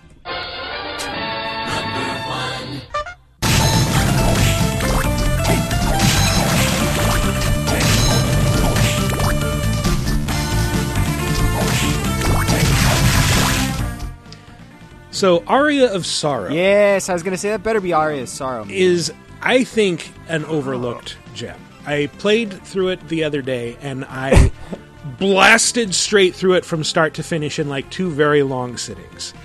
And I feel like this refines a lot of what made Symphony of the Night so great. Mm-hmm. And it's it puts it all into like this very compact, tightly designed package that is very accessible and very fun and very easy to get around in. And it's damn near a perfect Metroidvania. And I, I was kind of floored by it. Like I, I didn't even remember it being this good. Yeah, well, and you then probably couldn't see it. It was too it was too dim. You didn't have the backlight yet. no, I, I had the GBA, man, GBA. Yeah. Somehow I never got as, as much into it as I did. Um, was it Harmony of Dissonance? The one Mhm. with Juste Belmont? Oh yeah. Simon's grandson, I think, with white hair. Right. Yeah. So that he could stand out among the dark colors of the. But the Soma rest of has white hair too, man. Soma That's Cruz. true. Yeah, Soma Cruz. Not So- to be confused with Pablo Cruz. What I'm Or hearing Ted is that I played Legacy of Darkness for nothing. Oh, you played Legacy of Darkness too? uh, just for a couple hours. I- we can talk. I I, I tried playing it a little bit too, and it's just like, wow, this. I forgot how awkward this is. I mean, it's it's got the N64 awkwardness. Yeah, it, was, yeah. it was better than I expected. But to Yeah. be fair, but it's like even I- with the expansion pack, it moves at like what, like 15 frames per second. not a lot of frames. Yeah, and uh, just trying. Like, I think I spent about twenty minutes trying to just get through that very first level before just giving up in frustration. It's like I, I, I had the the wherewithal to deal with this when it was new, but not anymore. But I will say, yeah, looking- a glance on Metacritic, Michael, it, it it's tied with Circle of the Moon for number two. What? What is? But uh, uh, Aria of Sorrow for like the highest rated uh, Wait, Castlevania Circle? game. Yeah, Circle's Was- great. I love Circle. Really? Uh, Circle was the one that was I haven't played impossible it, to but play when it came out. Well, this is obviously an improvement on that. And Mm. uh, obviously, these these are also based on reviews at the time. yeah. But like, uh, it, it only it's it's two points below Symphony of the Night. So if you can make a, a two point case here, uh, Well, again, it I, I, I think it's a more accessible game than Symphony of the Night. Uh, you know, not on fewer platforms, obviously, but accessible in that like you start playing it, there's there's a very shallow learning curve. Uh, it just kind of dunks you straight into the action, and it's just a very straightforward like here you will progress by fighting monsters and stealing their souls, not the souls of men, but of monsters. That's kind of a bad sound, so I'll play the, the same version of the same sound from uh, Dawn of Sorrow, the sequel. Um, but yeah, you, you will fight monsters, and periodically uh, their souls will pop out. You will get to absorb them, and now you have a new way to fight a new weapon or magical attack or uh, buff, j- just some random thing. But I don't know. This, this, to, to me, this is, I feel like, perfection. It's it's damn near perfection. There is very little fat on Aria of Sorrow. Playing it side by side with Symphony, it's like this is the more immediately fun game. This Yeah, is I- the game that I can't pull myself away from. Whereas Symphony, like, yeah, I've done this before. Eh, I like, do well, I get it. Like this, Iga had hit his stride by then, right? Like, so Mhm. like Symphony made Iga, and then it's like, well, this is him refining that formula to probably yeah, the best it was. It's Also- such a huge step up from Harmony of Dissonance. Also, yes, yes, because people did not, yeah, Harmony and and Circle of the Moon. it- mixed reviews, you know. A lot of a lot of people didn't like those titles. I I, I like Circle of the Moon, but um, but yeah, everyone was kind of loved Aria of Sorrow, and it was like, yeah, they Yeah. They, they, yeah could not stop talking Well, about it. It had a, a really cool conceit. Spoilers if you're planning to play this and you haven't paid any attention to the marketing for the sequel. But uh, the main character, Soma Cruz, is uh, the reincarnation of Dracula. And he doesn't know that until the very end of the game. And then it becomes about, like, oh shit, Dracula's power is awakened in me. And now my my existing personality is conflicting with these old memories that are coming back in. What do I do? God damn, they could have made Rise of Skywalker more interesting. Yeah, could have, couldn't it? What what if what if Rey had been like a clone of the Emperor and was like struggling with that. she that? is. The novelization just confirmed it. no, it. she's the daughter of a clone of the, The Emperor. clone. Sorry, yes. She, it's a shitty so she should that. be like that third Michael Keaton in Mul- Multiplicity. So the emperor, they, they, I, I, I like no that one. they kept that distance. Like, no, the emperor does not fuck. He made Emperor a clone to fucks. fuck. he didn't fuck the clone. A the clone went off and clone. fucked. Oh my god, I hate Star Wars. Patreon.com slash laser time.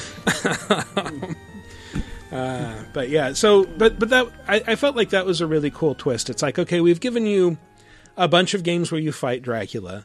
Uh, in 1999, in a an adventure you will never play, uh, Dracula was finally sealed away, killed for good apparently, and his powers and his castle sealed away in an eclipse, which is a thing in Japan, I guess. and um, so instead of just resurrecting like he usually does, Dracula's soul is reincarnated as this teenager, and that teenager has the option to be a good guy. Like it, Dracula can redeem himself and become one of the heroes, and like I, I fucking love redemption stories like that. And that aspect just added this extra dimension of coolness that made me uh, more eager to put up with the shortcomings of Dawn of Sorrow, the sequel, which is undeniably a technical step up and uh, has a lot of fun to it. But also, remember when I said that there's very little fat on Aria of Sorrow? Mm-hmm. Dawn of Sorrow adds a lot of fat.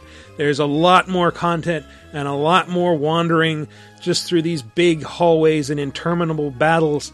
And there's some bangers in the soundtrack, but at the same time, you've got these boss battles where once you beat the boss down, you have to draw a sigil on the touch screen and it Yeah, shows you like the correct stroke order when you first enter the room and you have to remember it at the end of the boss battle or you have to keep fighting the boss until you remember it And- And it means you have to be a quick draw on the Yes. on the uh, stylus. hmm And you have to remember, like, okay, it starts at this point and then goes in this direction, then down, then up, Which- then over here, and uh, Also, for the lefty players, it was Oh. kind of a handicap because the Yeah. stylus was on the right side of the DS. Oh, kind of yeah, sucked. that's not good. It, it Yep. seems like like further further proof to how well this was received that it. I mean, you almost never got a direct sequel to a Castlevania. Yeah, game. yeah. Yeah, real quick, I want to talk about that fucking stylus bullshit because it has always sucked. Uh, I'm Mm-hmm. as a lefty, I had to learn to play a lot of games with the stylus like tucked between my middle and ring fingers, but just so- it didn't touch anything, and then like learn how to let it slide down just so I could grab it, do the writing, and then poke it back up. It's fucking insane, dude. Yeah, it sucked. Yeah. Does that, by the way, mi- between the middle and ring finger, is that also how you hold your pencil? No, no, it is Oh. not. I thought that was a lefty thing. God damn it. No, I, I do hold it differently than other people. I know what you're talking about. Like curving the paper, we, we tilt the paper uh, to write There's the curve and there's Yeah, the yeah, finger yeah. thing. Some people do two the curve. separate. Yeah, Yeah, I do the finger thing. You should start a lefty podcast. Yeah. It- It'll live eight years shorter than other podcasts. In- Instead of disrupting this one. And I, I will say, I feel like a, a non-talked about feature of like the new 2DS and new 3DS that I don't didn't hear talked about very much was that they they now have like touch screens. So like you can touch it with just your thumb instead of like having to tap a stylus on it. You could always kind of do that, but it really with didn't like work a fingernail well. you could kind of do it Yeah. but but this is like you know playing through dawn of sorrow again and this is like oh i just hold my finger against it like i do my iphone and uh Does it actually use the different tech? I know I don't know which is which, but there's like capacitive and then yeah there's- i think it does use the different tech Ah, so so that's kind of cool Yeah, because the original 3DS or DS, you could you could touch it like a button, but you couldn't draw with your fucking. Do you finger. remember that stupid thumb pad thing that had like the little nub on it that they're like, oh, you're going to Yes. use this to control Mario? No, I'm not. Oh, to turn your stupid thumb into a dumb unicorn, and yeah, it was awful.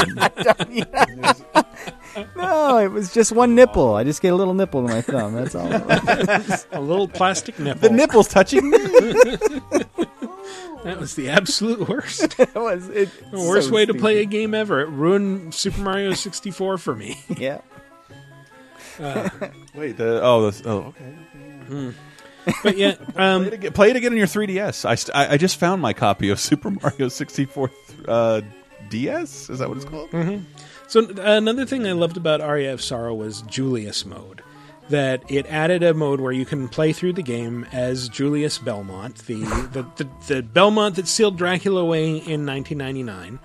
And in Aria, like it, it wasn't that impressive. Like it's kind of cool you can play as this character. There's no additional story. You're just going through and fighting the bosses, and you kind of have to fight the bosses, even though you've got like full run of the castle from the beginning uh, and all the abilities you need to get around it. Uh, you it, it start out kind of weak, and you get more powerful with each boss you beat. And something I didn't know was that in Dawn of Sorrow, the sequel, they expanded that mode with a, a story.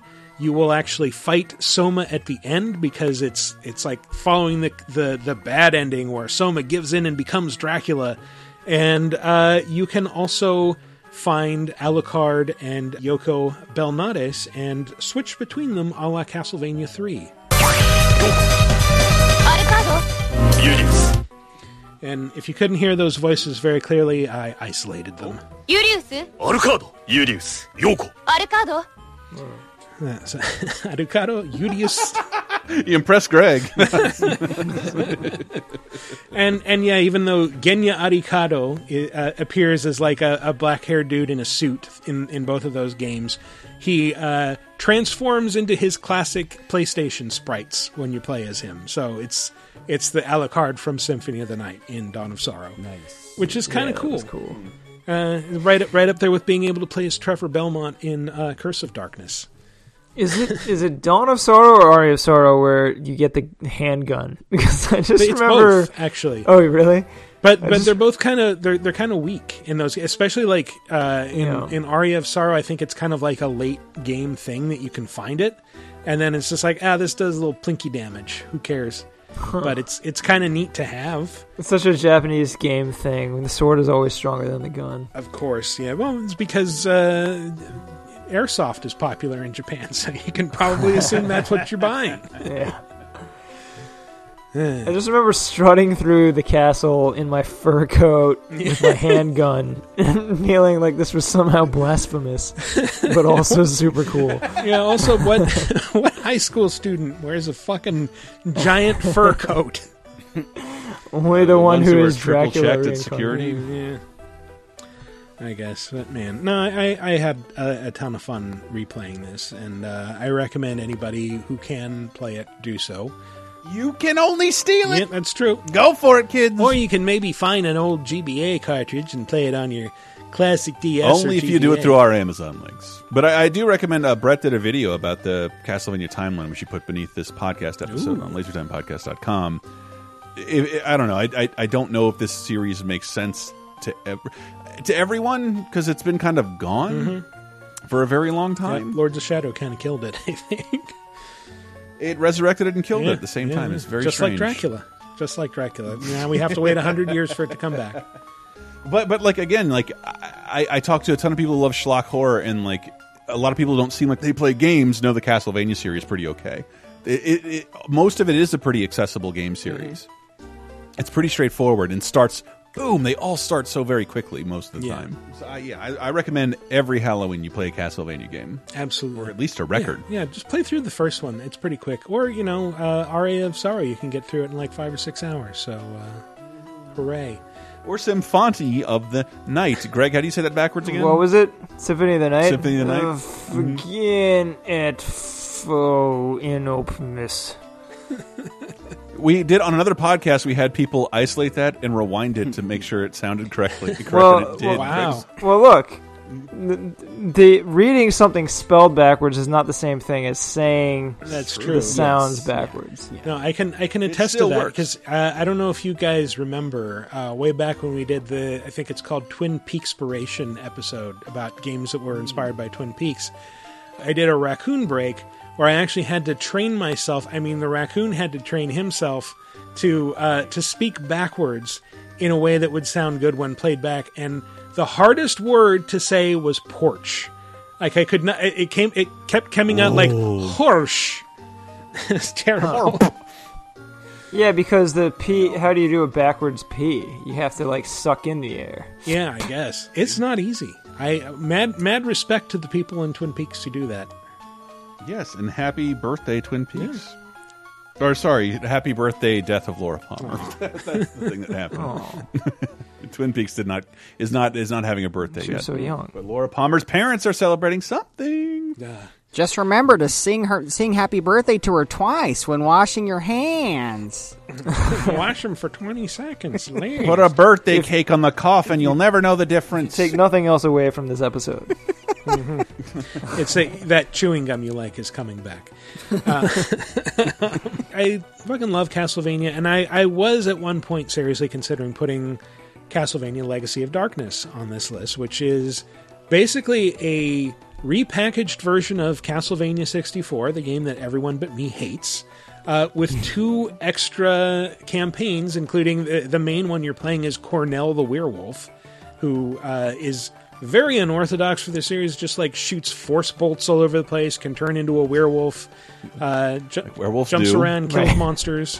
Well, as Twilight taught us, the werewolves Yeah. and vampires do not get along. So And uh, Castlevania 64 had a lot of fun ideas. You also don't play as a Belmont in that. You're some guy named Reinhard Schneider, who's never been uh, mentioned before or since, but uh, you fight skeletons on motorbikes. You get chased around by uh, Frankenstein Gardener with a chainsaw arm and a hedge maze. And uh, you can. Uh, there's this merchant that you keep having to deal with, and if you deal with him enough, you've basically sold your soul to the devil, and then you have to fight him to get it back.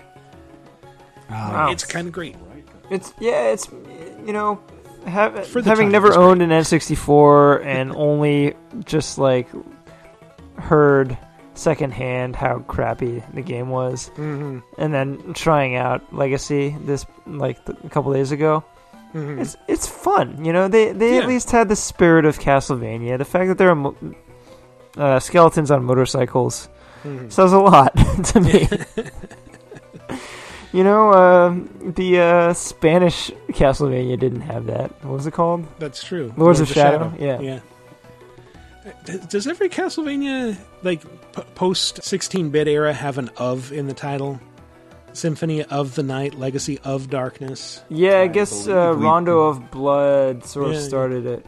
Yeah, yeah, yeah. Huh. It did with its salute to Rondo Hatton. Mm-hmm. Rondo Hatton of Blood. And every I think every post Rondo Castlevania 2D game at least has recycled sprites from Rondo of Blood. Oh yeah, yeah, absolutely. Confirming that even a lot of the All casino games have of in the title. Hmm. Interesting. Because that is what Konami makes now is Castlevania casino games. Anyway, that's been our top five. We're going to take a little break, and when we come back, we're going to talk about some new releases, some Call of Duty, some Ori's and the Will of the Wisps, and uh, some news, some E3 getting canceled. Oh my God, and much more. So stay tuned. And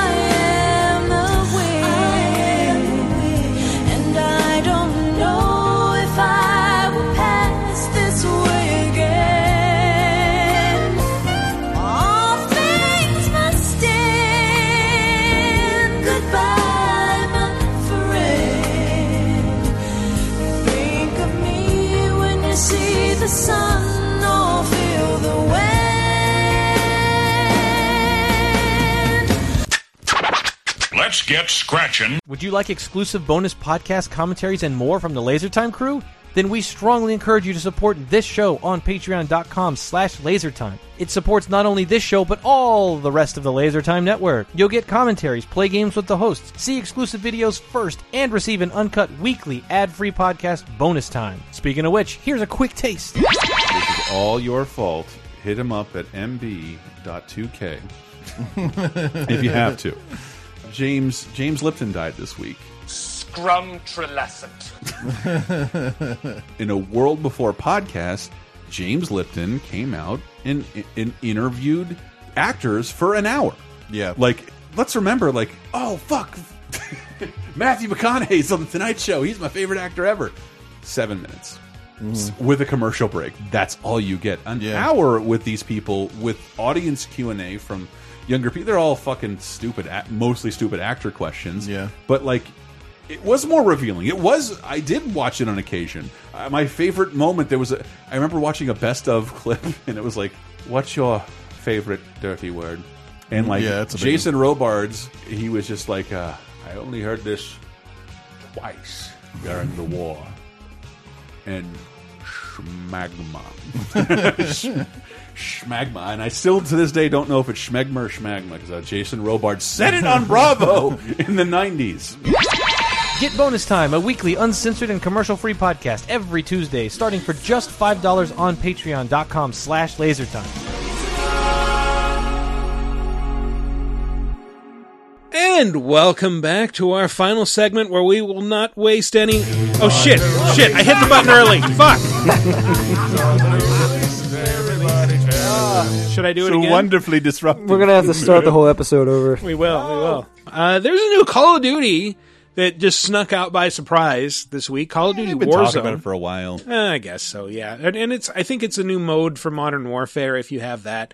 But it is a standalone thing that is free to everybody and uh, takes up about 98 gigs on your hard drive. It's one of the biggest things I've ever downloaded that wasn't Gears of War 4. How? It's a map. I don't know. I don't know, but like I will say to its credit, like it loads really fucking fast. Hmm. So That's good. okay, so Chris, you've been really into this. What's the deal? What, how is Right, and this I, like, dude. I, than I, I good? am like just in, I would say just north of hating Call of Duty, but Okay. I've I've done it. But I, I do like battle royale shooters always for a little bit. I was I liked Hmm. PUBG. I liked Fortnite for a hot second. I liked Fortnite before it was a battle royale shooter. Uh, I liked uh, Apex Legend before like ah everyone's getting too good and I don't know much about this game and I refuse to learn. And, and but but like uh one of the reasons I sucked at Fortnite and uh, uh, is it Apex Legend? Jesus, I feel like I'm Yes, saying it wrong yes. now. Yes. Yeah. Uh, but I but I do fundamentally understand the perks and uh, weaponry of Call of Duty. So like, if you played Call of Duty, you'll have a leg up as opposed to having to learn everything about uh, like not just the controls, but like what everything does.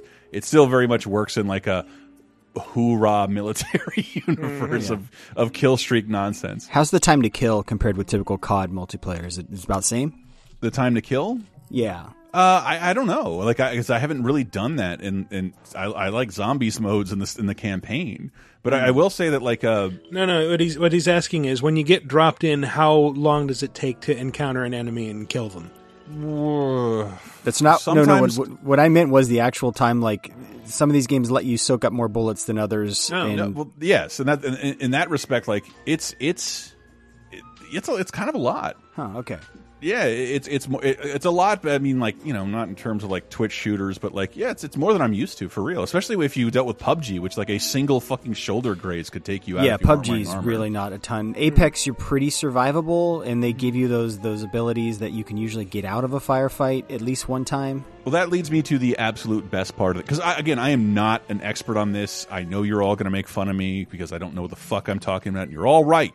But the, the I mean, funniest I didn't know what time to kill meant, so there's that. Uh, well, it's it's this Matthew McConaughey vehicle. You see. Oh, okay. It's great. Um, Yeah. Uh, yes, they deserve to die, and I hope they burn. I, I watched that recently. It was weirdly What is- stagey. God damn! Someone, let's all chip in together and start a Kickstarter for Michael's free time. Who's watching Time to Kill? I was from visiting my parents. um, uh, it- but fucking, so you die. Oh man, I'm dead. You start out with a, a, a like a squad of three people, not unlike Apex Legends. The the the it's I can't decide whether it's the stupidest thing in the world or the best thing I've ever seen. Instead of dying, you get uh, uh, captured and dragged to a gulag yep. and you get put into a fucking prison cell where you can punch other inmates and you're eventually pitted one on one with another inmate and the survivor gets to jump back into the game.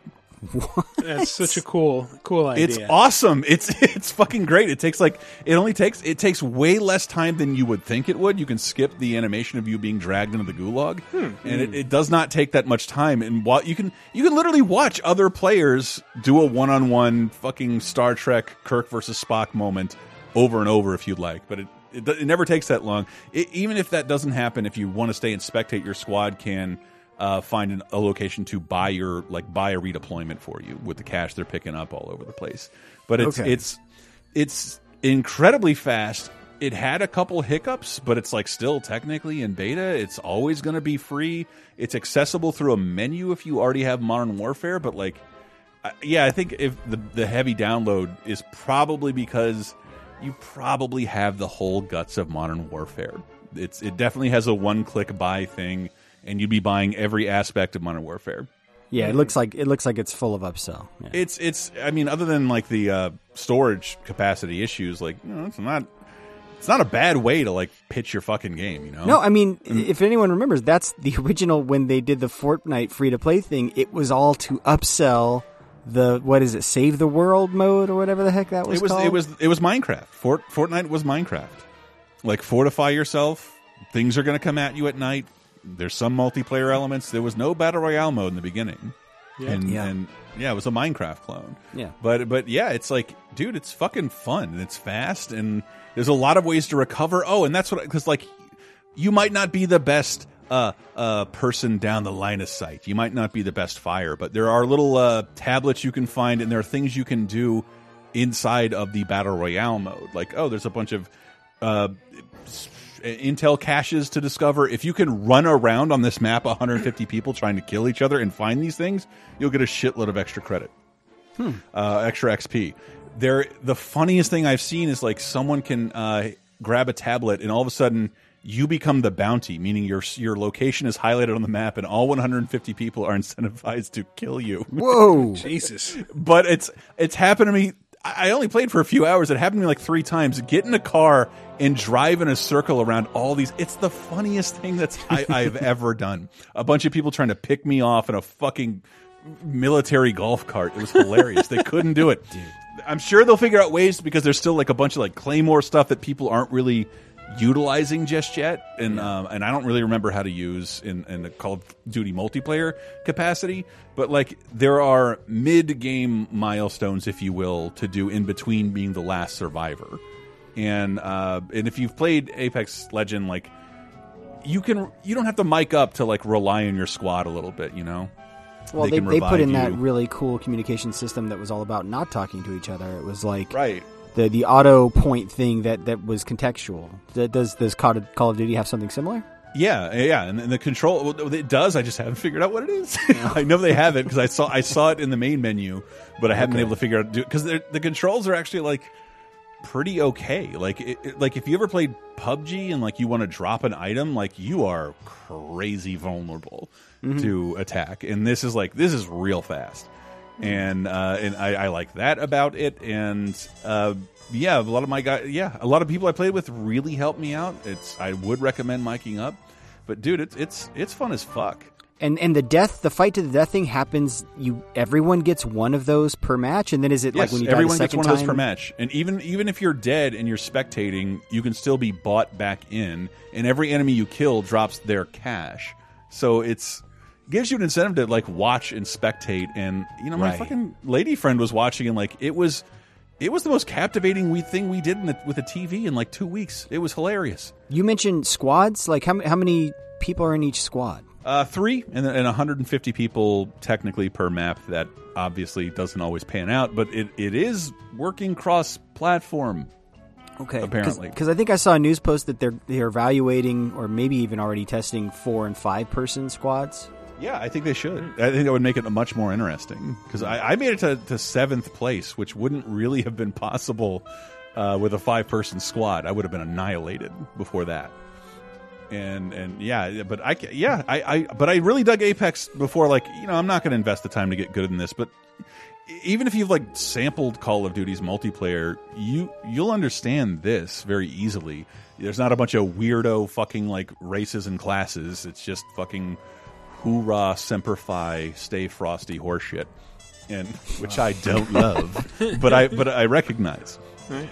Now, do you know? Did you did you own Modern Warfare last year, or is Hell no. Okay, because what I'm curious about is like because I, I played Modern Warfare last year, and that game just before this mode was really good. Um, the campaign is, is really good. I'm wondering, like, do you get extra stuff in this mode for owning the game, or is it just added to the game as? I as a don't new know, and I, I love. I I would like. I'm not the best at every game, but what I will tell you, I'm really good at. I am the free to play king. I will not give anyone a cent unless I absolutely have to. Mm-hmm. and I looked at this menu, and it was just like Gears Five. Like you assume I like this a lot to pay you three dollars for a fucking skin. You don't have to pay for shit. And and I don't. I think it'll it'll it'll probably have a substantial player base for a very long time. I even saw myself. You can see when you're playing PC people, but they matched us. They seem to match my squad with people who are playing on the PC with a controller, right? Oh, cool. Yeah, yeah, that's and you can see that. So I think they prioritize that, and it's again all this. Did you see that Kotaku article about like how you own your games with PS Plus and Game Pass and I, dude, I just never knew that. I didn't know like you only have your Game Pass games for when they're on Game Pass, kind of thing. Yeah. Mm-hmm. Yeah. And uh, wait, I don't even remember why they brought that up now, but it does. It's not important.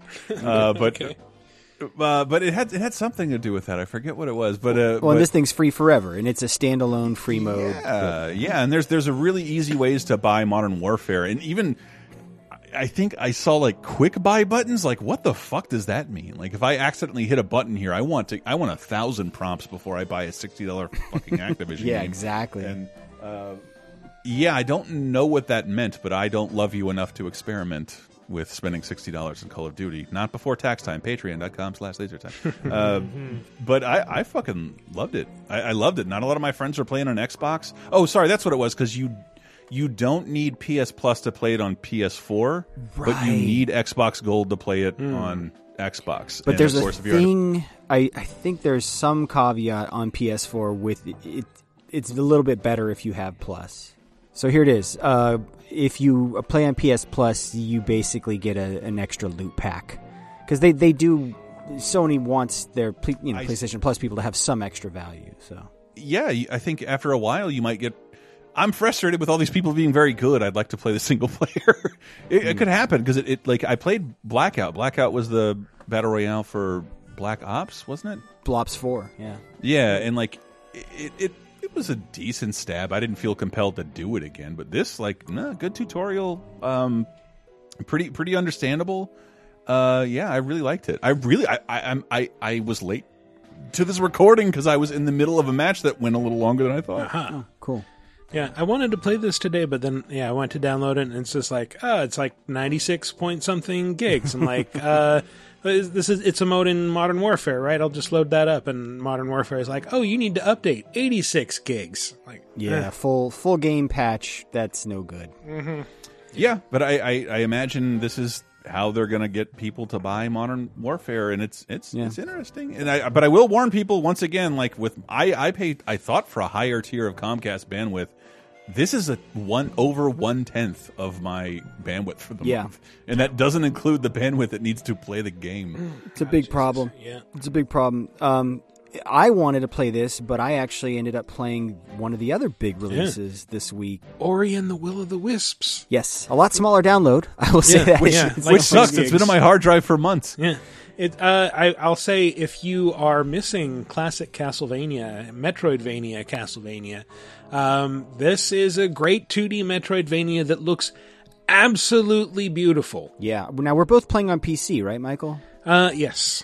Yeah. And so I'm I'm playing it in I think it's 4K. It's it's a Mm-hmm. higher higher resolution than 1080 is uh I always forget what the actual resolution for 4K is. Isn't it like Do you guys remember It's, 3000 something by something. By It's 1440? By 2160, I think. Oh, okay. Uh, then No, I think four- 1440 is like a, a middle. Uh, Okay, It's, it's above 1080, but not, not 4K. that was the highest resolution it showed on my PC, and I'm playing like on, an- on an Alienware PC, and so Hmm. it looks so good in that resolution, though, man. Oh, no, this game, this game is. I mean, it, it shouldn't be surprising. Like Ori and the Blind Forest is one of the best games, or one of the best Metroidvanias I've ever played, and this game is is very much that. Like if you if you played that Could, game, could you, could you'll you be very lightly tell me why that is? Because I could never really get Yeah. into this game.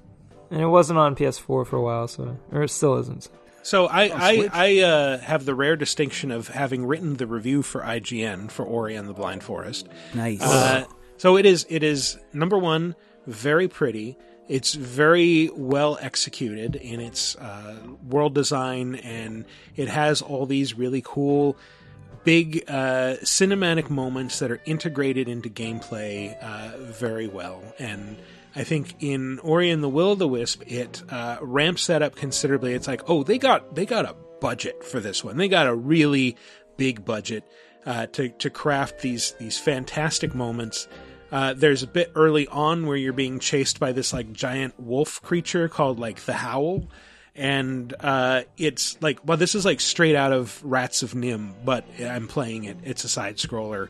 Uh, or yeah, the secret of NIMH. I mean, like it, it has kind of that Don Bluth just kind of scrabbling over everything quality, and uh, yeah, super pretty. Um, and, whenever I think of Ori and the Blind Forest, the first one, I'm always reminded of there's this one level where like you beat the boss in this huge tower-like structure, Mhm. and then it floods, and Yes. it, it's just playing this really cool music while you're trying to stay a step ahead of the flood as it's rising rapidly below you and like that's a that's a conceit that's an idea that's been done many times before but it was executed so memorably Yeah. in Ori and the Blind Forest that it, it it really sticks with me but I think that scene in particular, one of the things people did say about the first Ori, and this one's no exception, is the game can be quite difficult, but it's Yes. also pretty generous with its save auto save points. Like, Yeah. and dying is not a huge penalty in this the, game. The problem is that the auto save points, and I noticed this about both th- this one and the first one, is that they can they tend to put the the checkpoints like right before something cinematic. So it's like okay, I have to keep watching and or playing through this scene repeatedly Yeah. until I beat the boss or whatever. I keep having to watch the boss's intro. a lot of games commit that sin for Yeah, sure. But that's um, true. One of the things I, I, it's hard to explain, but this game is just so finely crafted that like it knows exactly what it needs to be doing when it needs to be doing it, and so like even simple things like how it explains to you the things in the environment that will hurt you versus not. Like it's very subtle. Like like for example i, I only played like 90 minutes or something but like in the environment there's there's a point where you're going to start coming up against like thorns and spiky things and it just kind of has like one little short strip of one of those like in the middle of this thing that you probably won't even notice it and then you walk over it and notice oh i just got hurt. And so it mm-hmm. like it does the thing that a lot of good games do. It teaches you its systems in a gradual way where you you're like oh okay so now i have to be careful of those things and it it just does it where you're like, how are they so good at knowing when to put these things and then when to introduce the full system to me that it's just kind of been teasing. Like everything there, it's it's real finely crafted.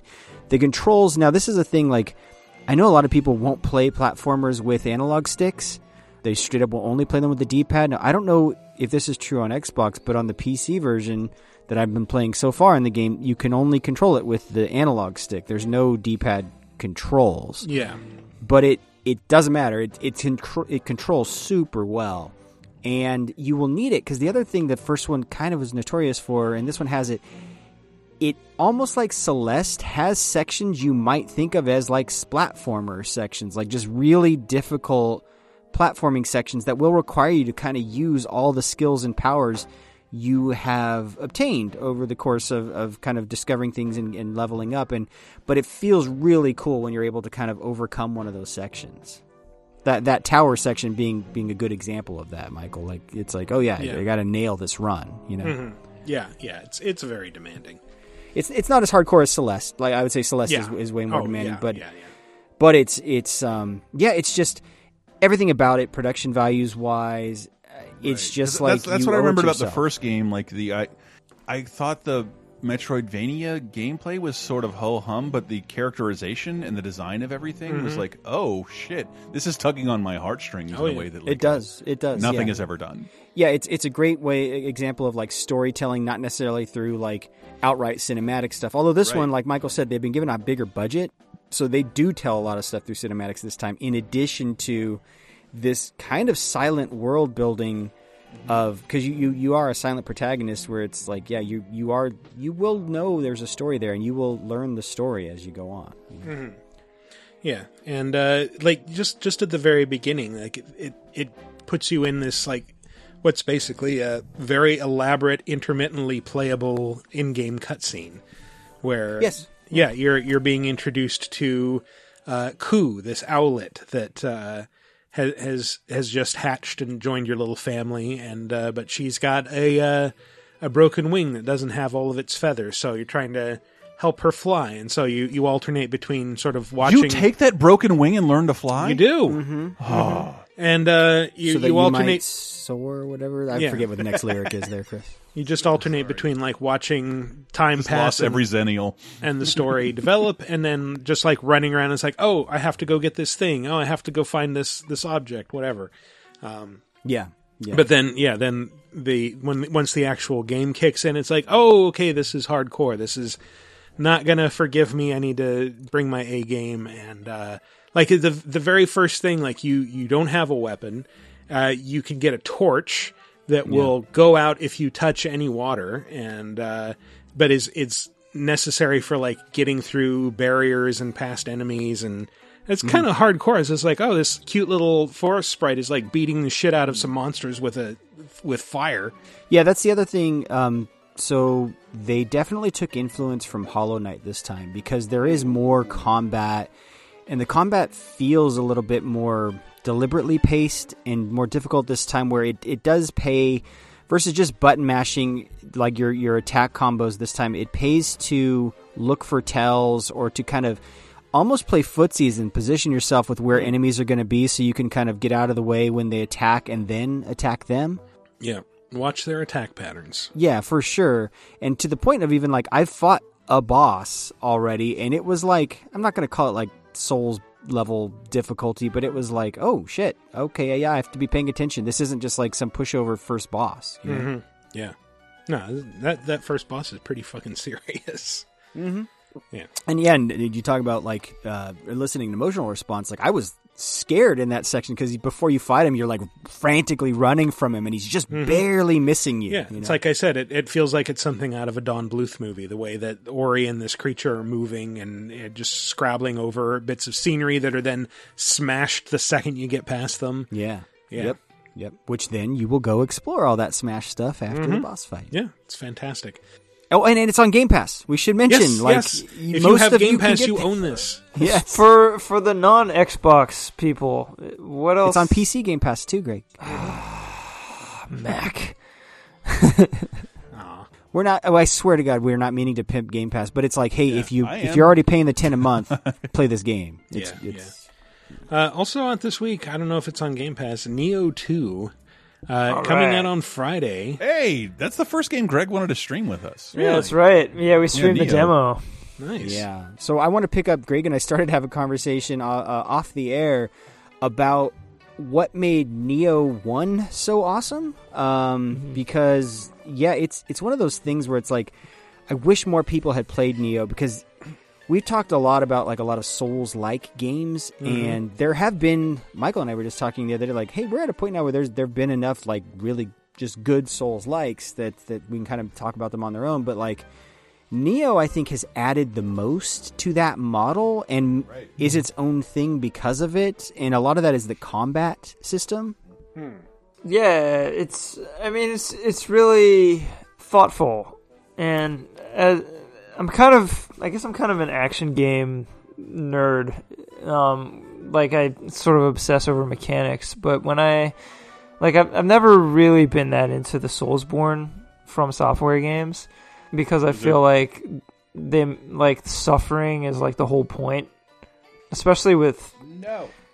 Like I started with Demon Souls, and I think I especially think with suffering Demon is the conceit, but really it's about uh, just memorizing patterns and watching for tells. Yeah, and- I think I think the the thing I nailed upon. I've been playing nothing but uh, uh, Dark Souls remastered on the Switch and showing my friends. It's like I've never really been the perfect run speed run kind of guy, but that's what Dark Souls gives you. Like, ah, I die, but I got to get my shit back. I'm going to approach this the best possible way and get the best do do the best run I can here. Hmm. And you are you are incentivized in way in ways that games that have speed runs do not incentivize you at all. Mhm. And I think the fact that you have to run, do a corpse run and get your shit back is what keeps a lot of people from rage quitting. And it's just like, no, if I quit, my stuff will disappear. I need to go back Yeah. and get it at least, then I can rage quit. Well, and so like Nioh 2 though, it's like th- it is recognized what maybe makes the Souls games fun, which is I would argue they're not so much about suffering as much as triumph, you know, Well, after suffering yeah, for a time. But they've they've added so many other systems like there's is it how many stances? 3 stances? There's multiple combat stances. Yeah, you have high, mid, and low. And and it's like it just adds a ton of complexity to the Souls combat formula Yeah. basically. Well, that's what I was getting at. Is that I think that Nioh's combat is just a lot more engaging and and more interesting, so that all of the deaths, uh, even though it's still really hard, I found that I didn't mind it as much. Like the the emotional burden was not as great because every moment I was having fun, and um, it's also just really clever. Like I, I think that uh, so there's this the mechanic called a Ki Pulse that's easily overlooked, but that's actually super fundamental to to the whole thing, where you like uh, when you when you attack, your stamina goes down, like in the Souls, Dark Souls games. But um, there's like there's like a grace period where y- your stamina fills back up if you hit a button with perfect timing. And if you don't hit the button with perfect timing, then the stamina takes twice as long to fill back up. So it's like the perfect reload in Gears of War. Yeah, exactly. It's it's like so basically what you it's supposed to get you in the habit of after every uh, you know um, individual attack or attack chain like if you if you hit you know square square square to do a three hit attack um your stamina goes Xbox. uh, you're supposed to or XXX um you're supposed to get in the habit of hitting a, the right bumper R1 uh, after you do each attack chain. And when I played the game, I realized that this was probably meant to simulate actual uh, like Japanese fencing uh, breathing techniques, where you you would go one two three, breathe, and and and a lot of martial arts um, they have these th- I can't remember what the Japanese term is, but there's uh, it's like you do the move, and then there's like this sort of return to center uh, motion that you do. It's kind of got like a Tai Chi feel. Or if you play Street Fighter Five, um, what's his face, Zeku. Uh, all of his moves are followed up with this sort of return to center animation. That's sort of this elaborate like posing. Uh, and that's what the Ki Pulse is in Nioh. You go one, two, three, breathe. One, two, breathe. And uh, that that sets the whole pace for the combat, and it adds this very engaging, active uh, element to the combat that I, I think that uh, the From Software games don't have as much. And it's really easy to overlook. And what I see frequently with people that like dip a toe into Nioh is they'll say they don't like it, um, but then I see them not really utilizing those fundamental mechanics. And I think it's because they're big fans of the Soulsborne games, Mhm. and so they're trying to play it like a Soulsborne game. But Nioh really, really innovates. Uh, and one of the base challenges of Nioh is is to learn these fundamental systems that the Soulsborne games do not have. You're making me want to go play it. Check it out. I, I love it. I, I, I really I love Nioh. Yeah, play play, It's play cool. Nioh one and then It- look it- forward like, to Nioh two I- Friday. I, when I when I started playing fucking Sekiro, I was I had Nioh vibes in my head and was Mm-hmm. Obviously disappointed. And this is what you really wanted instead. It's true. Yeah. Well, I yeah, I actually don't want a feudal Japan samurai game. Period. Aw. Oh, ever. But we're getting at least a couple more of those this Yeah, year. we got I want Ghost of lasers and Tsushima horror and a I don't bunch know of about this shit. Tsushima game. I don't know what to think of it. Hmm. Oh yeah, So- those, those sucker punch guys. They've never made anything good. Well, there is that. Like I'm, this, I'm just- though? I'm a little skeptical of like Western made like samurai games. The Last Samurai was the greatest film ever produced. Fight. True. I saw it. I believed every second of it. Every frame was perfect. That is a reference to a mm-hmm. quote from the movie. I just want to say. I'm sure it'll be good. It's it's sucker punch. They do Just like stuff. Nioh Two is good. Nioh Two is already getting like excellent reviews. so. Hmm. Huh, all right. I will say that the the demo for Nioh 2 did not thrill me, but I I was pretty sure that it was a demo problem. Okay. Mm. They called it like a beta too, not just a demo, right? It was like here, play yeah, the beta. well, I think that you know, it's like with demos, they're they're like a demo can either try and hook you or try and introduce you, and those are not necessarily the same thing, depending on who they're trying to hook. yeah. And I feel like they were very intent on showing this game is hard as shit. Uh, and but then they also like threw all these systems at you, and even as someone who played through all of Nioh One, I was like, "What the fuck is going on?" you know, and um, it just felt like they threw a lot at you at once instead of easing you into the new systems. But I do think that the the actual full game will ease you in a lot better. Yep, I've definitely had that debate and discussion with developers when trying to figure out how to, how to plan a demo. It's like, how much do you need to teach people about the game versus how much are you trying to wow them? Because you you know, like your impulse is like, well, let's just put them in the tutorial at the beginning of the game, but that's usually not the most compelling part of any game. And so it's like, well, no, we want to kind of be right in the middle, in the thick of things. Oh shit, they're not going to know how to do ninety percent of this stuff, you know. And I think the FF7 remake demo kind of had that same. Like, we saw some of that discourse last week, right? Like, that Chris Kohler tweet went viral. Because he was like, uh, this demo is kind of diminishing my interest in the game. Oh yeah, because he couldn't figure And- out how to uh, kill the scorpion boss. Yeah, and, and I didn't find that challenging, but okay. no, I didn't either. I get it.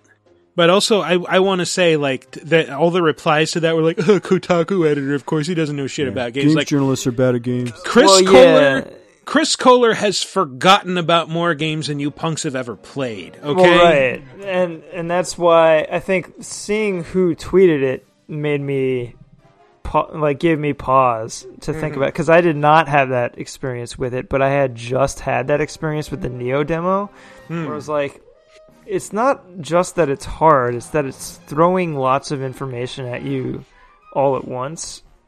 Mm-hmm. And I could see how you could come away from the FF7 demo with that, where it's like, yeah, it does kind of throw a lot of systems at you very quickly. Like I didn't like, even though I had no real problem beating the Scorpion, I wouldn't say that I know exactly how this. Yeah, I, this- I, I I beat the Scorpion, but I did not beat it as Cloud because like Oh, yeah, there was a yeah there was a ton of shit thrown at me at the same time, and I played all, like through all of Final Fantasy 15. But I mean, you know, you get to fudge I a lot like of that 15 shit. a lot, yeah. But but I was like, yeah, I don't I don't have a full grasp of how this the uh, what do they call it? The, there's a the pressure system, and then there's like, is it stagger or um, Yeah, the stagger system. Yeah. And I was like a little like- it's like lost with that Sekiro. but Nioh 2 looks cool. Yeah, all right. well, it's out now, so go play it if you're interested. If this has made you interested, I know it's made me interested. Remember the Ki Pulse. Yeah, the Ki Pulse. That, like, well, well, that no, we are the description is like- anti-influencers. I didn't have It's much fun when. I played it for the first time, but maybe that's what I was missing. All right, well, uh, we should probably move along because I know Matt's champing at the bit to talk about.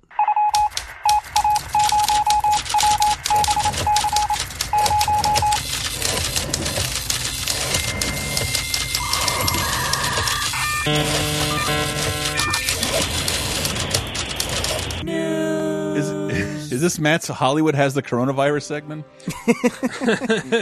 Actually, no. We, we we do have front page news Yeah. this week, so that that is is uh, preempted the Hollywood segment. But we do. Uh, well, I mean, this takes place close to Hollywood. E E3 2020 has been canceled. Uh, That- the, it blows my mind. That's still nuts. It- Yeah. It's just like there's there's so many things. Sorry, I, I don't mean to jump ahead. It's just like I work from home and haven't talked to anybody about this. Hmm. Uh, Yeah. but like Comic Con's not far behind because there are more people there. Oh yeah. Yeah. and it- that that is a month after E3. It is going to be canceled too. oh, surely. it- yeah. Yeah. and and and that also means summer camp is going to be canceled, which also means more games. Next, they'll cancel Christmas. It, it well, I, I'm not trying to blow this out of proportion, but like I love virus and contagion movies, and Mhm. like they never really show like the beginning of like the mundanity of your world when you're waiting for. Are we in the beginning stage of something weird? Maybe I, it's 200 already pretty people- weird. As of this recording, 200 people died in Italy today. Oh my god! Yeah. Today. Well, the the uh, well, the crazy thing about E3, which seems insignificant compared to 200 people dying, Right. uh, is like it, it's so far out. Like it's not for Yeah. another three months, and like this could be over by then. But I think the um, the amount Part of of the reason the stock market shit the bed is because Yeah. every time the president gets up and says anything, it gives no relief to the rest of the world that there's anything ready to combat this at all. Yeah, that's a good for months. And but I think also like there's so many like preparations for E3 begin months in advance and there's all this stuff that has to be arranged logistically, financially. It's an expensive proposition. So I think if they're canceling it now then that's kind of trying to preempt people like okay, we didn't want your plans to really be in motion and then we'd pull out the rug at the last minute. Like we're canceling it now while there's still time to, to cancel everything. Um, if that's that's just my me guessing. They canceled a movie. The James Bond movie is canceled. Yeah, well, because it's not canceled; it's Shelved postponed. until- Sorry, yeah, it's postponed. until but peak- but yeah. the the thing is that like yeah, well, because uh, parts of China are basically shut down. That's like a huge chunk of their audience that can't go to the movies. So And. I, I do want to reiterate, it's not just China, but Mhm. uh, I'm sorry. E- but I mean, wh- when well, that was announced, E3. that it was mostly isolated to China, and now it's spreading all over the Can place. I can I just make a quick recommendation? I would prefer if we just focused on the E3 story because I don't want us spreading any misinformation or actually Fair, panicking fair. people about the disease. Um, so let's. I'd prefer let's just talk about E3 for now. Um, but yeah, it's it's basically Los Angeles. I want to say last week was declared a state of emergency. Which again, don't panic. What state of emergency means is basically it frees up funds for governments so that they they can they can get emergency funds to set up, you know, uh, treatment centers or, or or do like testing and all of the, these things, right? And but when We, that we last heard of it when the president wanted to build wanted to build a wall in Mexico. Oh, that's right. He he invoked a state of He did. He emergency to tried. get the money, right? So so when that happened, though, rumors started spreading like, oh wow, the E3 has got to be canceled, right? The ESA has got to do it. And then earlier this week, it kind of leaked out there that there were folks within the ESA kind of telling sources this. And then, yeah, sure enough, on Wednesday morning, the ESA themselves finally confirmed it. Um, here's their statement, just so we can get it directly from them. Uh, after careful consideration with our member companies regarding the health and safety of everyone in our industry, our fans, our employees, our exhibitors, and our longtime E3 partners, we have made the difficult decision to cancel E E3 2020, scheduled for June 9th through 11th in Los Angeles. Following increased and overwhelming concerns about the COVID 19 virus, we felt this was the best way to proceed during such an unprecedented global situation. We're very disappointed that we were unable to hold this event for our fans and supporters. We know it's the right decision based on the information we have today. Our team will be reaching out directly to exhibitors and attendees with information about providing full refunds. That's a huge deal, by the way. We are also exploring options with our members to coordinate an online experience to showcase industry announcements and news in June 2020. So, they're saying there will be some stream like a Nintendo Direct.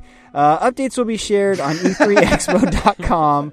We thank everyone who shared their views on reimagining E3 this year. Yeah, people shared views, certainly. We look forward to bringing you E E3 2021. So, there, read between the lines, folks, as a marketer. That is them confirming they want to have the event next year. That is them basically going on the record. So it's not that E3 is canceled forever. Mhm. Uh, E3 2021 as a reimagined event that brings fans, media, and the industry together in a showcase that celebrates the global video game industry. Again, read between the lines there.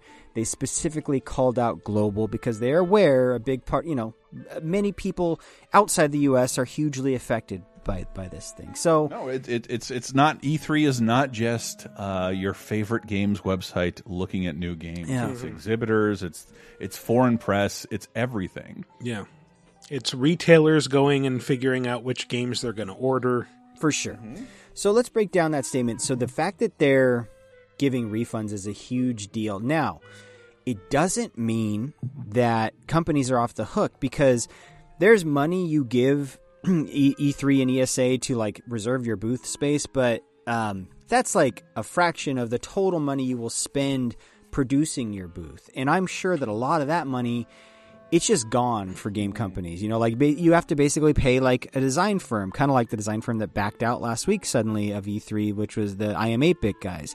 You have to pay production folks and you and, and all these people. Like, let's say you're producing one of those awesome statues Capcom always makes. Those cost money, a lot of money, and you got to start on those months in Tens advance. of thousands of dollars. Yes. And guess where they're produced? Uh, China, yeah. Yes.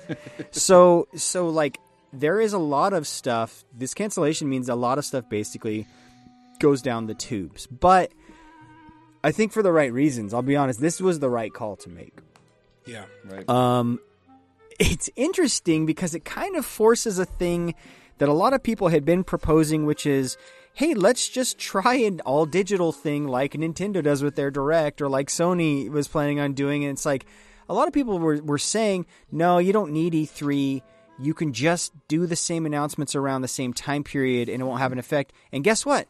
This is the perfect lab environment to test this out in because we don't have any other choice. So now we're going to try this. that was my my thing because I, I am not one of those people like i'm glad i never have to go to e3 again i have a lot of complaints about e3 i know my buddy greg does as well uh, but like i'm not one of those people who wants it to die because i like there being a super bowl that's not based on fucking just commercials Yeah.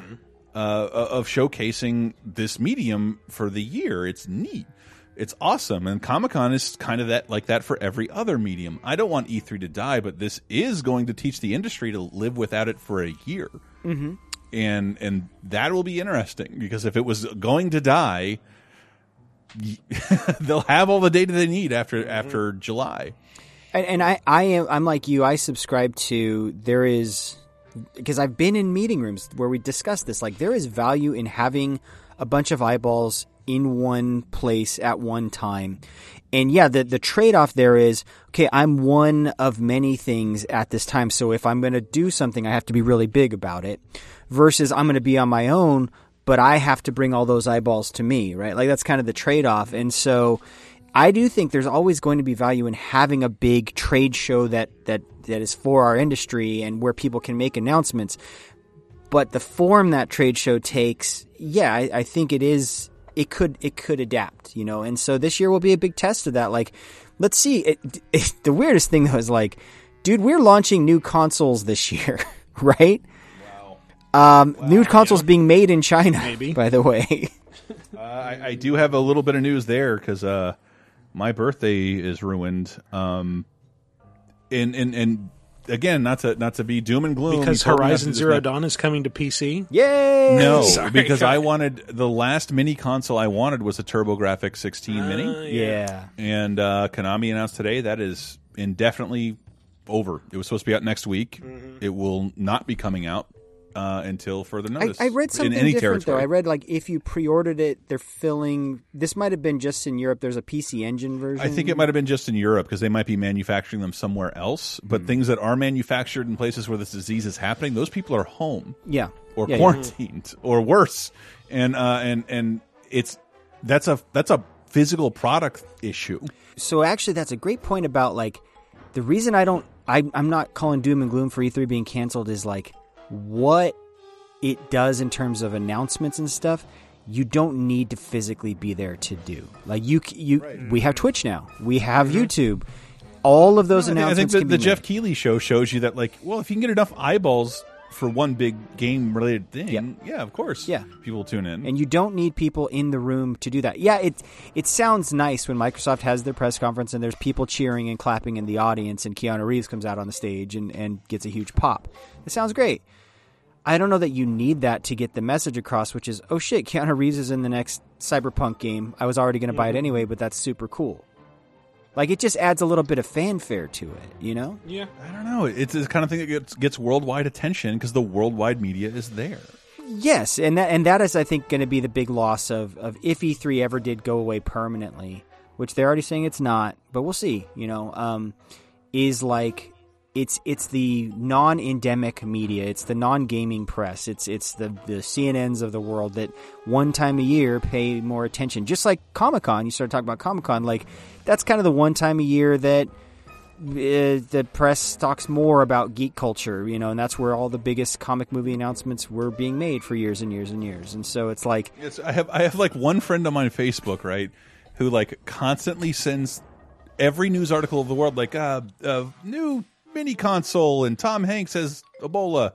Uh, but he only does it from the, the, the website of our local news station. I love that. the local Channel that. 9 CBS. so strange. so so the thing is like we talk about like the new consoles like sony already wasn't going to be at e3 so for them they're like great Nintendo hasn't been at E3. uh nintendo's always at e3 on the floor Well, sorry, there are show. Oh, that's right, because Nintendo always has a showcase, but not a show. right the, the direct is not from like a theater the direct is just like a direct you know so it's it's Yeah, really release the direct early, Nintendo. But um, what's weird though is remember when Sony they were pivoting, saying, "Well, we're not going to do E3, but we do plan it being at like." There's lots of little events will be out through the rest of the year. It's like, well, not anymore, dude, because all those are going to get canceled. Right. I I think this is going to have a weird effect on our uh, like on our lives. Like, other than the really dire and scary stuff, like I think into entertainment's going to lose a lot of this importance. And with without things like this, you'll see like how how little you end up knowing about things that are coming out. I think uh, entertainment's definitely going to gain importance as more and more people Me become shut-ins. I- we've actually already Yeah. seen that in China. Um, mobile player statistics of, of a lot of mobile games skyrocketed Oh, with during Mm. the quarantine. Sorry, I was just thinking about podcasts. I apologize. Patreon.com slash lasertime for these trying times. So I mean, yeah, it's it's it, times like these people need entertainment more than ever. I I don't recommend getting together in, in large groups and, and partaking uh, of these things. Uh, uh, Stephen Colbert just said a few minutes ago all New York television tapings are required to do so without an audience. Yeah. Jesus. Yeah. Yep. SNL will record without an I feel like anything we say by by the time this posts on Friday, we will sound so outdated. So Mm-hmm. we'll see. I don't care. Like, because this is this is It's a this is moment in weird time. to live through. Yeah, it is. Yeah, it, it's happening to us too. So we are we are. I mean, here, pull the curtain back. We're recording on Wednesday. So if anything huge happens on Thursday, uh, sorry, we, we didn't get to it. I would be surprised if in New York by by Thursday we've got Cloverfield Monster. Yeah, yeah. I am King COVID. COVID twenty. You're not ready for me.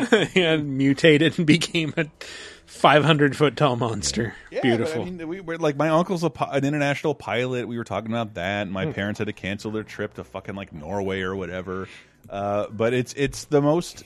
I don't know. That's why it's why I said Casablanca is one of the, the coolest movies of all time because it, it shows like an, a worldwide inconvenience to rich white people that we have not seen before. But I, I can tell you where E E3 2021 will not take place, and that's a cruise ship.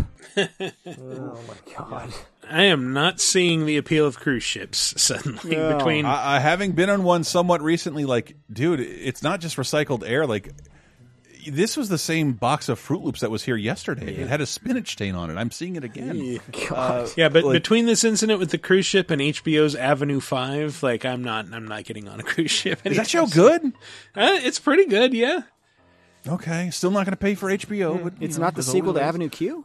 No, it's with Hugh Laurie as the uh, the captain of a of a space Yeah. cruise ship. If if if House was Star Trek, Uh-huh. But but it's uh, it's a black comedy in that it's like oh well the ship gets slightly bumped and it goes off its trajectory and now a uh, three month trip has suddenly turned into six and a half years. A three-hour tour. I, I, man, I know, I know you don't want to dwell on this, but like, I do think a, a, a personal response to what's going on is is fun, and like, I we don't have a bonus time going up in between now and next week, and that's the only reason I, w- I wanted to vent about this. As long as I've been alive, which I think in a few days will be forty fucking years. I've never seen anything like this, and it's not like I'm not afraid of it at all. Like, bring it on. Hmm. I'll eat all your coronaviruses. I'll eat all your Modelo vi- viruses. I don't care. I'm crazy as fuck. I, I didn't mean to say we can't ever talk about it. I'm just, I just, there's a lot of misinformation about there, and I just don't want to repeat something that ends up being wrong. No, no, I don't want to send people into a panic, but it can't be denied where we are now is the weird one of the weirdest things that's ever happened to the world simultaneously. Yes. In our lifetimes, yes. In our lifetimes. Yeah. Yeah. I, I don't remember the Spanish flu, but it's why I record remotely with Michael.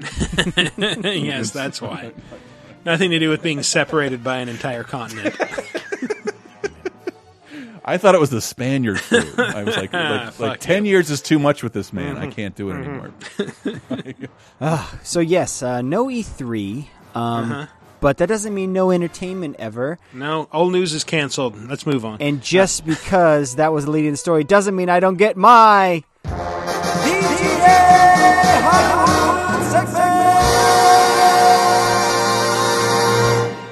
Uh, guys, there is a Last of Us show. What a hell of a time to be producing a Last of Us show Didn't we talk about that last week? on week? HBO. I don't think so. Did we talk that, that Neil Druckmann is is uh, part of it? I think so. All right, I can remove that. Uh, well, let's throw in that Laser Time has a Contagion episode that I didn't ever think would be relevant again. But Hmm. like, let's also be clear: like Michael, Matt, and I talk all the time, almost all day. Yes. so I, I don't think we did. No, so but the, the, what makes this one unique? Normally, I'm like, yeah, great, another video game adaptation. It's on HBO. It's directed by uh, Neil Druckmann from the game Last of Us. He's teaming up with the Chernobyl creator Craig M- Matzin or Mazin. Yeah. Yes, and that's the best thing that was on television last yes, year. Period. Yeah, and and eerily similar to how people are responding to a lot of things Uh-huh. going on right now, and we'll, we'll leave it at that. Um, but yeah, so that is that gives me hope that like, oh wow, a faithful adaptation. I don't know if it's uh, based on the first game. I don't know if it takes place between the first and the second game. We don't know much, but the fact that Druckmann is attached is like, okay, this now lends an air of authenticity that like I'm going to pay more attention to some like I'll be honest, I don't I don't pay attention to the Resident Evil movies because they have nothing almost nothing to do with the games. Nope. And but this I'm like, "Oh, cool. That yeah. Thanks, Greg. Well, I, I, I do want just just to get that out of the way. I I am exclusively devouring streaming entertainment. HBO is home to all of the best shows. Yeah. Sorry, Netflix, abundance isn't quality. And all the HBO shows are fucking excellent and uncompromised. I can't wait for this. I- I, think this is amazing. Yeah, I, I saw. I'm I more saw excited today about this than anything else. They got the composer from the game is going to do the music on on the show as well. That all that news in like in in I know we mentioned it on Laser Time's Best TV of the Year, but last year's Watchmen, mm-hmm. dude, like that was not that was not on paper a crowd pleasing thing for fans of comics or the Watchmen. Yeah. Uh, the people you want to subscribe to HBO, but it was fucking excellent. Yep. Yep. B beyond excellent. It was beyond anything that Netflix did that, that year, and I hate admitting that, but it was. I'm so excited that the people who are making Succession and, and Watchmen and uh, fucking Euphoria, it, it, I'm just so excited that it's this is going to a network that's going to do something really fucking big and cool. I mean, HBO's been doing good shit. You you talk about it every week on 30 2010 since The Sopranos, right? They've had like one of the best prestige television shows almost every year on Right. TV. So, Yeah, I think th- their their biggest the, the biggest thing you say about HBO is like they get bored of a show after three seasons because like that doesn't get subscribers anymore, and they and Netflix is the same way. Oh, yeah. but but like uh, but I love it because like now I have a bunch of three to four season shows that I can enjoy and not have to chase around for a decade. that's perfect. 3 to 4 seasons, that's all I need. I don't I don't need to be with a show 10 years. Networks and cable fucking hate that. I was watching Better Call Saul and like Walking Dead and like, oh, no main characters, and we're still talking about Walking Dead. Ten years, the tenth season in. I'm glad I jumped off when I could get when I had the chance. Well, here's a guy who doesn't want to jump off the the hot franchise train he's on. James Marsden segue. is Mm. in for as many Sonic movie sequels as they want to make. You don't say. Yeah, of course he is. What do you Yeah. think? Hop Two was happening anytime soon? What the Mhm. fuck? I, I personally really wanted to see a 57 year old Cyclops. In the right, MCU. right. yeah, instead of instead of the Wolverine, it's just going to be like yeah, the Cyclops. Mm-hmm. Cyclops. Or he could get murdered for the 50th time on Westworld and whatever the fuck happens there with Aaron. He's Paul. really good in that in that first season at least. I I love him in the first. Right. The first thing that show is the only season you should watch. Yeah, I, I gave up about two episodes into two. I was like, I don't know what's happening here. This is ridiculous. Two was okay, but they kind of lose the script after a while. Like this is just kind of it, it gets going off J.J. Abrams, which what happens when you hire J.J. Abrams. Yeah, yes, it's true.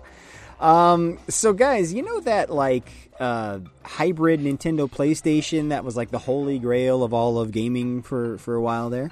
Mhm. It was purchased at auction for a tidy sum of three hundred. Well, three hundred k was the amount, but then there was a sixty dollar auction, a sixty thousand dollar auction fee, so three hundred sixty thousand dollars total. And it was sold to a Mister Greg Moore. No, oh, sorry, uh, Greg Ma- McLemore, um, who is best Oh, known man, so as close. best known as the Man, I'm imagining Greg with a different kind of haircut right now. Um, you mean then very happy. bald? This this is this is the guy's best known as an entrepreneur uh, who started turn of the century tech bubble pets.com. Um, if you are having trouble remembering pets.com, that's that it's a pet online store that basically had the puppet mascot that would like sing songs. With, that was it was Michael Ian Black. Was it really? Was it really? Yes, yes, it was. oh my god! I just, I just love the one where he sings like, "If you leave me now, you take up." Never mind. Um, It's like in the middle of election where I think a lot of people are paying attention to like our economy is weird and the way we treat billionaires and people we give a bunch of money to. This guy made a failed pets URL. Yes. Uh, several years ago and now he's buying the most coveted piece of gaming merchandise of all this time. dude is the symbol of the dot com boom and bust where it's like, oh, he just cashed out early enough, he sold to someone else, and he's out. He's only 51 years old. He sits on his ass all day, basically co- collecting game paraphernalia. You don't know how many people I met like that in San Francisco. It was unfucking believable. Mhm. The amount of people who cashed out with with tens of millions of dollars who did nothing Mm. ever, uh, like nothing. On the other hand, that's sort of like the only relatable way to have millions of dollars. Like that's what I would do. I'd just like fucking pursue weird hobbies and do nothing all He's day. He's saying that because he's there right now. Well, but so yeah, I mean, and, and don't feel bad. Like it's not like he turned it over to people who then lost their shorts. Uh, he sold fifty percent of it to Amazon, so Jeff Bezos is doing just fine. Uh, even even after getting divorced and losing half his fortune, he's still richer than anyone else in the world. Like what the? Yeah, that guy could give coronavirus vaccine to all of us if he wanted to, and he might not. Um. So the thing is with this system, like that's the kind of thing I think a certain friend of ours would have something to say about a piece of merchandise like that. Michael. That belongs in a museum. So do you. hey, it was worth it. Thank you, Indiana. Um, It was worth the it. good news is Macklemore, uh, after he was finished cutting his latest single, he told Forbes he does intend to loan the Nintendo PlayStation to the University of Southern California, fight on, a Pacific Asia Museum for an exhibit next spring and summer showcasing Asian influence on the video game industry. So at least he is putting it in a Asians museum. have an influence in the video game industry. That's a weird way to even frame it. Thank you. Has there been an Asian influence on Castlevania while we're at it? So he's doing the right souls. thing. He's he's donating it to a museum, at least temporarily. He's loaning it. So. Yes, which we won't be able to go to for another year. Look, so last last week, um, I took my wife to an antiquarian book fair. What? Not really knowing what we were getting ourselves into. Okay. um, you know, because it was like she's like into like sometimes you'll be at like a flea market or like a Dickens Christmas fair, and there'll be like a place where they're selling books or like antique books, and you you'll see something from like 1945, and it's like, oh, that's cute. You know, that's that's like. I did. man. I remember it was a bunch of fucking uh, uh, oranges from the Gay Cock Organization. I- One word. What? yes. Well, like my girlfriend, I, I know what Greg is talking about. We go to the paper fair, which is about literally any kind of antique paper, and uh, the Gay Cock Orange Organization. Great name. Well, Great that's name. uh, yeah. Look how- it up. how- It exists. How did they land on that? well, well, because Orange Gay Cock was taken, Greg. It's clear. I'm guessing because they uh, walked upon wa- they walked upon two cocks, roosters, and they were fucking the shit out of each other. Oh, that's, Well, like, that's let's for name our oranges after this. this will make everybody think of delicious citrus. That's the ball. So, so we're at this book fair, and I was thinking, like, oh man, there's gonna be like, uh, like a, maybe a hundred dollar copy of the original Jungle Book or something, you know, like. But it it was, it was. Which, by the way, Greg, I that, I picked up a version of the Jungle Book. All of the original Jungle Books have swastikas on the front. Holy fuck! What, really? They do. Oh, I'm not. yeah, yeah. Not or sorry, in the inlay. Yeah, it, well, it wasn't. It wasn't a Nazi thing when the book was written. True. Oh, this was like the, uh like the Buddhist. Swast- Yeah, yeah, The, yeah, uh, yeah, Seriously, it's it's in a bunch of Yeah, the early oh, Jungle. Books. Yeah, that that okay. symbol is super, super normal in uh, Japan and probably throughout Asia. I thought there was It- like a lesser known sequel where Mowgli was like raised by Nazis. well, what does Mowgli have to do with that symbol? I don't even like. Yeah. yeah. But anyway, we were at These this. wolves don't have the intelligence to rise up. No, never mind. Uh, we, but we were at this fair, and it was beyond that. It was like real high society shit, and they had like you know er, like 16th century maps going for like two hundred fifty thousand dollars and stuff like that. Jesus. And I was like, I mean, first we were like, holy shit, what are we doing here? But then I was like, yeah, but like, that's a, to be fair, it's a really old map, you know? but, the guy who carried this all the way from Mordor deserves something. I mean, that's a six figure map, even though it's not accurate Right, anymore. right. It's like, it's Yeah. real, it's, it's real old. and, you know, people, the people that were like actually in a position to buy stuff from these vendors, because it was, it was like Comic Con if every vendor was selling stuff for like at least five figures. Jesus. But um, you know, they would be like standing around in in their fancy clothes, like sipping brandy and talking antiquarian books. Uh, and the most expensive thing I saw was this 16th century map going for, and this is this is the point, is that it was going for less than the Sony What, what was it? Nintendo PlayStation. less than three. well, well, if rumors are to be believed, the um, the seller of that thing actually turned down someone just outright A offered mil. him a 1.2 million, and then he only ended up Nah. getting 360k.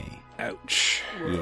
And he, he he didn't realize. No, your big audience for this, they have loot crate subscriptions. They can't do this. they, they, they, they, right, right. He could only get the Pets.com guy. He couldn't get one of the other more well known. Uh, you could get Todd McFarlane in there to bid everyone. Mm. Yes, he's the best. whoever sold DisneyGo.com. That that guy's just rolling in the dough now. Damn. Good lord. Uh, Whatever, everything but yeah- was Go.com. I, I've always wondered, like, does that Still is. Look at every Disney URL. does that prototype even work? Like, I think I think I read somewhere that it can play Super Nintendo games, but like, it obviously like the, the the PlayStation OS and UI had not been developed yet, right? Yeah, and we don't we don't know of any games that were built for it to play at that point. Like what what what what what was what can you play on the? I heard there's like now? one prototype game that's out there or something. Huh. Hmm. Interesting. But yeah, but I mean I that that, if that more was will when- surface though. That was when the Like- PlayStation was the Super Nintendo CD add-on. It wasn't its own thing yet. I mean, do you do you need it to play anything for it to have that value though? It's it's like It- no, it's not about the value. It's like okay, but Well, what's Yeah, you could probably like if an could probably play outdated like map, A, like a, a- you can probably play like a terrible fucking version of Encarta with an expanded Mario section. And- the shittier version of the uh, the 3D T Rex demo from the original PlayStation demo disc. yeah. There you go. There you go. Um, well, speaking of bringing things back from the past, uh, 2K has partnered with the NFL once again to create. Here's the caveat: non-simulation football titles. So I guess EA still has the license for Madden, like if you're going to play real football. But what this does open the door for is things like NFL Street, uh, other football type games. I guess management sims would be open to that. I, I don't know, but basically it just means EA is not the only game in town when it comes to football anymore. yeah, and that's that's crazy. That's uh, the end. Uh, we talked about it on we we uh, we talked about the end of an EA license on the 30 2010 uh, bonus show, didn't we? Uh, in regards to Porsches. But uh, but it, it's a 20 year exclusive that's now being defied, and it's been defied before. But I don't think in what sounds like to be the console market, Yeah, where yeah. you will have a game where you can you can play as players from the NFL and do things that look like football, because the simulation thing is the key. And I do think that's I don't know. Okay, so did any of us grow up playing football games on on these platforms that weren't necessarily what Madden is now? Yeah, I mean, I I, I grew up playing. trying to think of the f- the first. Fo- I guess Tecmo Bowl would have been one of my first hmm. football games I ever played. I love Ten Yard Fight, and it's awful. Yeah, I, hmm. I played that as well. I mean, I love Joe Montana football. I know we make fun of the voice thing, but like, I like that Right. back in the day. No, and so I- I'm I'm all for more options out there, especially like I love football. I love watching the game of football. I to be honest though, I could care I could give a shit about the NFL license. I want NCAA football. I want XFL. Oh man. Um That is happening right now, isn't it? I never hear anything about it. Maybe for now. Uh Well, I mean, basketball isn't happening now as of today. Yeah, the NBA rest of the season has been canceled. The last time I can remember that happening, I was in college. It was due to a player strike. They just straight up were like, Yep. "Season's over, midway through. Everyone go Like, home." I think March Madness is the games are being played, but like only Empty friends and family Yes. can attend. Yeah, yeah. NCAA, like uh, someone just posted a thing on TikTok, which is like a bunch, a game-winning uh, three-pointer, but no one can cheer. All you can hear is the squeaks of the basketball. Oh, it's the weirdest. Oh yeah, oh yeah. When you see these things, it's it's the weirdest. Um, speaking of places that are empty nowadays, Reggie Fils-Aimé, I knew it, joined the board of directors for GameStop. It's Fisame, by the way. Ah, fine, whatever. Uh, Reggie, It fills Big Reg. Amway. Uh, the Bigfoot guy, Bigfoot Pizza guy, is Mhm. he's now on the board of directors for GameStop. And here's what his quote was: uh, "The gaming industry needs a healthy and vibrant GameStop. I look forward to being a part of the board and helping to make this happen." I, I think that GameStop will tell us an interesting story. Because I walked into, a, I think I said that on here. I walked into a GameStop and like I have never in my life seen so many things I liked well represented with curated merchandise Mhm. in a clean store. And I get that you're diversifying in midst of games, and games might not be enough. But it, it's the Comcast philosophy of like, you guys have fucked me over too much for too long. Your name is terrible. I, am I not? Am I crazy on that? I don't think there's any way out for GameStop. Did, did we not? We not sort of learn to avoid GameStop at all costs. Oh, I can't stand them. Well, I'm I'm I'm like trying. What I keep asking myself is, I'm trying to figure out who their target audience is. Like who who is their market? Because people like us, Still us. we're mostly buying digital, and and so then I'm like, okay, well maybe it's for like parents of young children because that's typically retail. Like, oh, they're in the mall, they're going to go in get their kids something. Well, if that's the case, maybe you shouldn't be blaring rave music with fucking a smoke machine running. You know, like may- maybe Janet's not going to want to pop into that store. Just saying. It's about getting teenagers to come in and shoplift our stock. It's weird. I've never loved going there more because not, I hated nothing more. Someday, I, it's weird. Like we do all these laser times talking about like fun memories of Ronald McDonald and the Burger King game, like Kid Vid, and you'd walk into a GameStop and you'd see like those like fucking Jinko anime kids when they would just sell you a disc, and that would there would just be a wall of those. Do you know what I'm talking Mhm. about? But it happened. It existed for years. Their GameStop had little cartoon kids on Yeah, the cover yeah, of their, their it- it was- boxes, and oh, they'd just yeah. be walls of like Oh, no yeah, I real still have some of covers. I think didn't that the cartoonist who drew those like he did a comic strip for like GameSpy or something? Did he really? may I don't have. know. I, I don't know, but like that's how I remember GameStop. Like I'm gonna walk out of here and have a bad experience, no matter what. Yep. And some of the stuff they've gotten a bad rep for, it's been years and they haven't changed it. So like the whole thing of like they're to have a used version of an old game and it's only to cost $5 less than that game costs brand new. And that's a game I can go digitally and probably find it for like half off at least.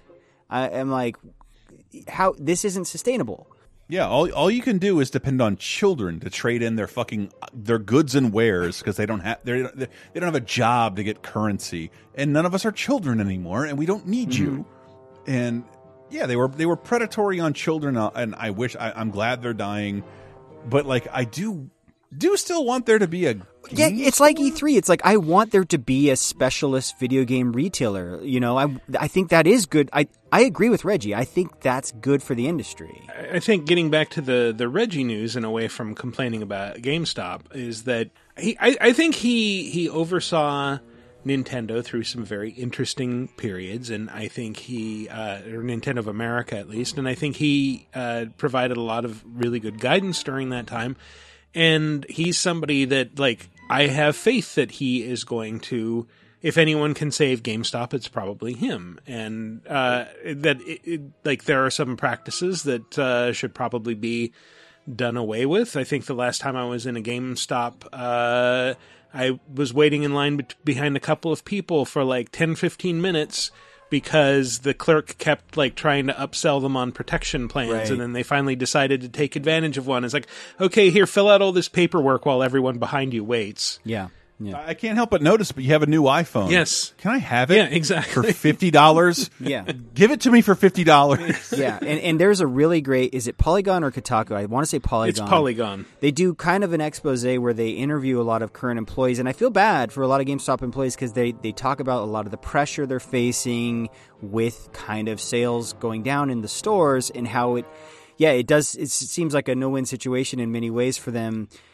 And then the other thing is like he's kind of coming in. GameStop had, already announced they're they're doing these like test stores, trying different things. Like one of the models is more like an Apple store. One's more like one's more like the. I I hate to say this, but kind of like the mom and pop shop that seems to be failing in every town, where you you know they sell like board games and magic cards, and it, it like, and so it's like they're hey, give them, give them credit for trying things. I'm hopeful because I, I I'm like you, Michael. Like I, I have faith in Reggie because I I do think he navigated Nintendo through some interesting times. But at the same time, it's like he's only on the board of directors, so he's not like a CEO taking an active day to day role. Like I don't know how active their board is, but you know a lot of boards This they only meet a couple Matt, times. For lack month, of a better you know? term, this is Eric Bischoff coming back to WWE. This is to get stockholders excited with a name they recognize and nothing more. Well, it will it will not help. Anything. Yeah, I, I mean, boards have majorly changed companies. Chris and I are probably really familiar with like how the Walt Disney board basically had to get Eisner out after a while, and they brought in Iger, and mm-hmm. it's been great for the company ever since. So they can affect things through who they hire to run companies, etc. And so I, I'm I'm hopeful there, but it it's not. This isn't saying Reggie's coming in to run GameStop. That is not what's happening. True, true, true. Anyway, that is all the news that is fit to play. All right. Um, let's move on to the community segment, which as always is segmenting our community. Last week's question of the week was, uh, who would be your winning ticket for president and vice president of video games? That is, if you could pick any two characters from different franchises, nominate them to be president and vice president, who would you pick? Uh, Greg, you weren't here last week. Any? Do you have an answer to that off the top You of your head? Know, I don't I don't know how to explain it, but this question depressed the hell out of me. Why? Oh. I think I just like trying to think of who I would even want in a president anymore. Mm-hmm. It just felt impossible. I feel like our Oh, I'm sorry. Did you have a candidate before Papa Biden? He's he's gonna be the best.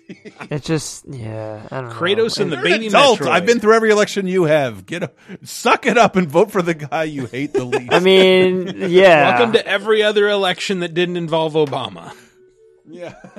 it just yeah, like anyone but Tr- any game character but Trump would be great. you know, how about Sigma from Mega Man X? Sure. Pick a competent villain. Why not? This is the most evil character I could think of. I don't, let's say X and Zero. They make a good duo. Sure. Yeah, they all right. seem yeah. They worked together for years before Sigma went Maverick. Um, Anyway, uh, well, on VidjagameApocalypse.com, Laser Time Rules says President Michael Wilson and VP Miles Edgeworth from Metal Wolf Chaos and Ace Attorney, respectively. Think about it. A mech pilot as the Prez and an uptight pseudo British prosecutor as VP. It'd be heaven on earth. That's right, man. Nice. Those fucking MAGA people would just lose themselves in his ma- his ascot. uh, Konami man says Mike Haggar for president. Thank you. Uh, 30 2010 this week. Final Fight Double Impact is 10 years old, Gregory. Oh, goddamn. Um, he has executive branch experience. He cleaned up the gang violence uh, with his bare hands in Metro City somewhere in the mid 90s. Mhm. Uh, also, if this country is going to elect a reality star, why not a wrestler? For vice president, Goemon from uh, Ganbare Goemon series. He started off uh, literally uh, ta taking from the 1% to give back to the people. Having a giant robot is always a plus, too. Absolutely. Uh, Greg, you want to read Jason Cromer? Yeah, okay. Isabelle and Doom Guy. They are already best of friends. Isabelle has a background in city planning and development. Doom Guy has a military background. Sure. It sounds He's a like troop. biting social commentary that I don't understand. Well, you know, there's that's the new meme is that uh, Animal Crossing characters and Doom Guy are now friends because Oh, they, they have a release date on the same day. oh, I see. Yeah, yeah. Uh, Doug Marvel says for president, we need someone who knows what it's like to be poor. We need someone who knows what it's like to start over with nothing in life. We need someone whose record on diversity well, well exceeds the norms of his time and who has a history of taking on racist groups like the KKK.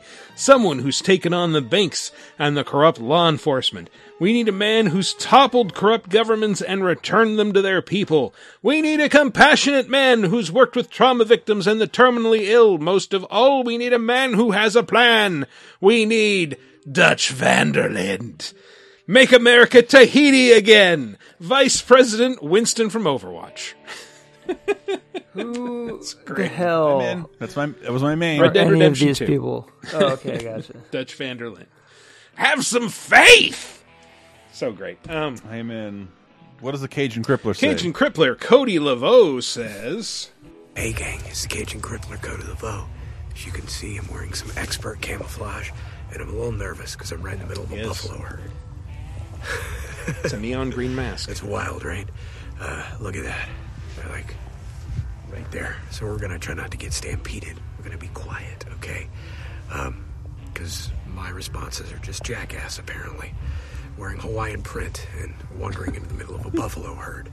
Okay, so the president of video games should be hands down, Elaine Marley from the Monkey Island series. Uh, she's excellent at domestic policy. Okay. Uh, she's excellent at domestic policy. She took up uh, several islands, first uh, full of bloodthirsty pirates, and managed to uh, turn it into a thriving economy. And that's just good local politics. She has a proven track record. She's ready to move up. Oh shit.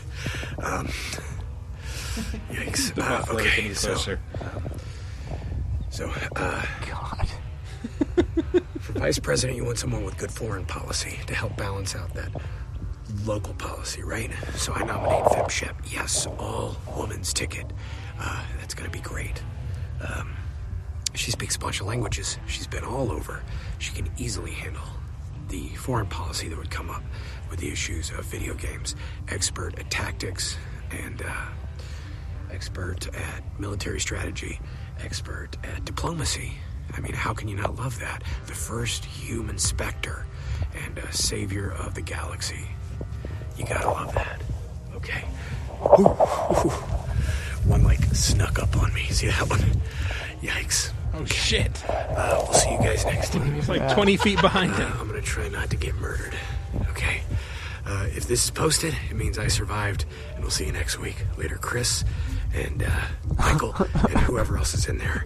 Cannot think of names because uh, they keep getting closer and closer to me. I'm fine. I promise. We'll see Oh you my next God. week. Probably. Love you. Uh, all those predatory buffalo keep moving closer. Jesus Christ. That was pretty awesome. It's like watching him being circled by land sharks. Holy shit. Um, okay, so new question of the week. Um, because Castlevania is a, especially Castlevania 4, is a game that I like to replay every few years, and I know Castlevania 1, for a fact, is something that friend of the show, Brett Elston, plays at least once a year. Um, what is a game or series from your childhood that you find yourself coming back to again and again? Um, I mean, I did just say Castlevania. Castlevania 4 specifically, um, even though I, I maintain that it is a weird outlier for the Castlevania series, it is still one of my favorite games of all time, and I can always reliably blast through it in a few hours. Uh, and Contra 3 also, while we're on the topic of Konami, is uh, one one that I like to, to take a run at every so often and see how far I can get. But um, you guys, you, is this a thing for you? Yeah, yeah, but like it's such a cliche, but like the Mario stuff Hmm. is that it, like even like ah, looks like the fucking internet's out. Uh, all right, so I can at least oh, throw in the NES Classic and play Mario Three or Mario World for a hot second. But I, I am I'm getting there with um, my buddy MB. He can beat Castlevania uh, without dying. Wow! And and watching him do it in like six minutes, it's it's impressive. and, and and and and so like I watch him do that like a couple times a year. Uh, and and then he, he he's playing. I got him to play Breath of the Wild because I'm like, dude, this is kind of one of my favorite games the last ten years. And I keep asking him to come over. I'm like, and I love it about that thing about the Switch. Like, no, no, hook up my Pro Pro controller, bring your Switch, and let me just watch you play Breath of the Wild. this can never be new to me again, but I can live it through you. Huh. And uh, and it's it's it's different than watching a streamer. You know, I'm helping someone Mhm. out. Uh, no, no, you can you can you can actually attach this to this. Yeah, I know it's crazy that they thought of that. Uh, yeah, I, I, I don't know, but I've always I've always I've watched more people play Zelda. It, it led me to believe I watched more people play Zelda than I've replayed Zelda. So I went in my garage and I found a really really horrible wet version of Ocarina of Time and just got it working? Uh, for 3DS. Uh, turns out when you leave things in your garage, um, in Florida, yeah, Yeah, yeah, fair. they get wet. Yeah, but I, I'm going to play Ocarina of Time 3D specifically. I really want Nintendo to re-release just that fucking game again on the Switch. Don't do anything to it. Do nothing. Do nothing. I don't care what the bottom screen did. just do nothing. I'll I'll work through it. All right. Uh, Greg? Yeah, I mean it's it's tough for me because I really never stopped playing older games. You know, uh, it's sort of always run parallel to whatever is contemporary at the time. Um, It's it's what I was saying about the TurboGrafx 16 Mini. Like that's the first mini machine I've got. I was able to get my hands on. Like, like no, I couldn't play the system or these games when they came out. Right. Uh, I really want to play these. This is what the mini system. yeah, that's be the first one that's interested me to too. Because you know, while while the bummed by Genesis Mini was very cool, it was concurrent to me. Like I got the Mega SG last year, which is sort of the Mm. the, the Analogue, that company that makes like the Ferrari of retro consoles. And um, I mean, I'd always been such a big Genesis fan. I, I mean, I guess in terms of old games from childhood that I've revisited the most, uh, probably Shinobi Three. Um, Interesting. just a really satisfying game. It's another example of a later Genesis game that really shows that how much better they were able to utilize the tech. Even then, it, like if you play that back to back with Revenge of Shinobi, Mhm. Revenge of Shinobi is like unplayable compare by comparison. Um, uh, Shinobi Three is always really like considered an essential Genesis title. yeah, and I, I never got Genesis it because I was a late adopter to the Genesis, and by the time I ever even saw Shinobi, Revenge of the Shinobi, it just felt slow and boring. And you know, there's cool stuff like I can appreciate the art and the music and stuff like that, but uh, Shinobi Three is still very fun. It's fast. Uh, you feel like a ninja in some way when you play it. Shino- then- Revenge of Shinobi is actually connected to how I got a Genesis. Oh. And that uh, so they Really? put it out on like a six game classics pack for Genesis with like it was- with the Nomad. yeah, that and uh, Golden Axe and Columns and a couple other things and Sonic and Super Hang On, which I played yeah, the yeah. most. And uh, so a friend of mine who had a Genesis, we went to Toys R Us together, and he saw it and was like, "Oh, this is like fourteen ninety nine. I should buy it." And so he bought it. And uh, when he took the ticket back to the counter, uh, the woman disappeared and came back with a Genesis that had it packed in. Whoa! And he, like we're like looking at each other, like, uh, holy shit. Okay, uh, yeah, let's, uh, yeah, no, that's what we wanted to buy. Yes, let's go. And so I decided to go back the next day and try it again. And sure enough, I got a Genesis for fifteen bucks. Whoa. And I, I feel a little bad about it in retrospect, knowing that it's like, okay, somebody must have figured that out and been like, okay, this is coming out of your paycheck. But Jesus Christ. That's a sweet deal. Yeah. Anyway, sorry. I yeah, interrupted no. you. Well, I mean, so that is that's a big one, and then uh, something that I sort of rediscovered recently, Contra Hardcore. When I was talking earlier about Konami's Genesis run being really special, I had always been a fan of Contra Hardcore because it's just so bombastic and Mhm. and like it, it's just so over the top with the action. But um, what I didn't know until recently is that um, the Japanese version uh, is very differently balanced in terms of the difficulty, or s- really more in terms of how it punishes you.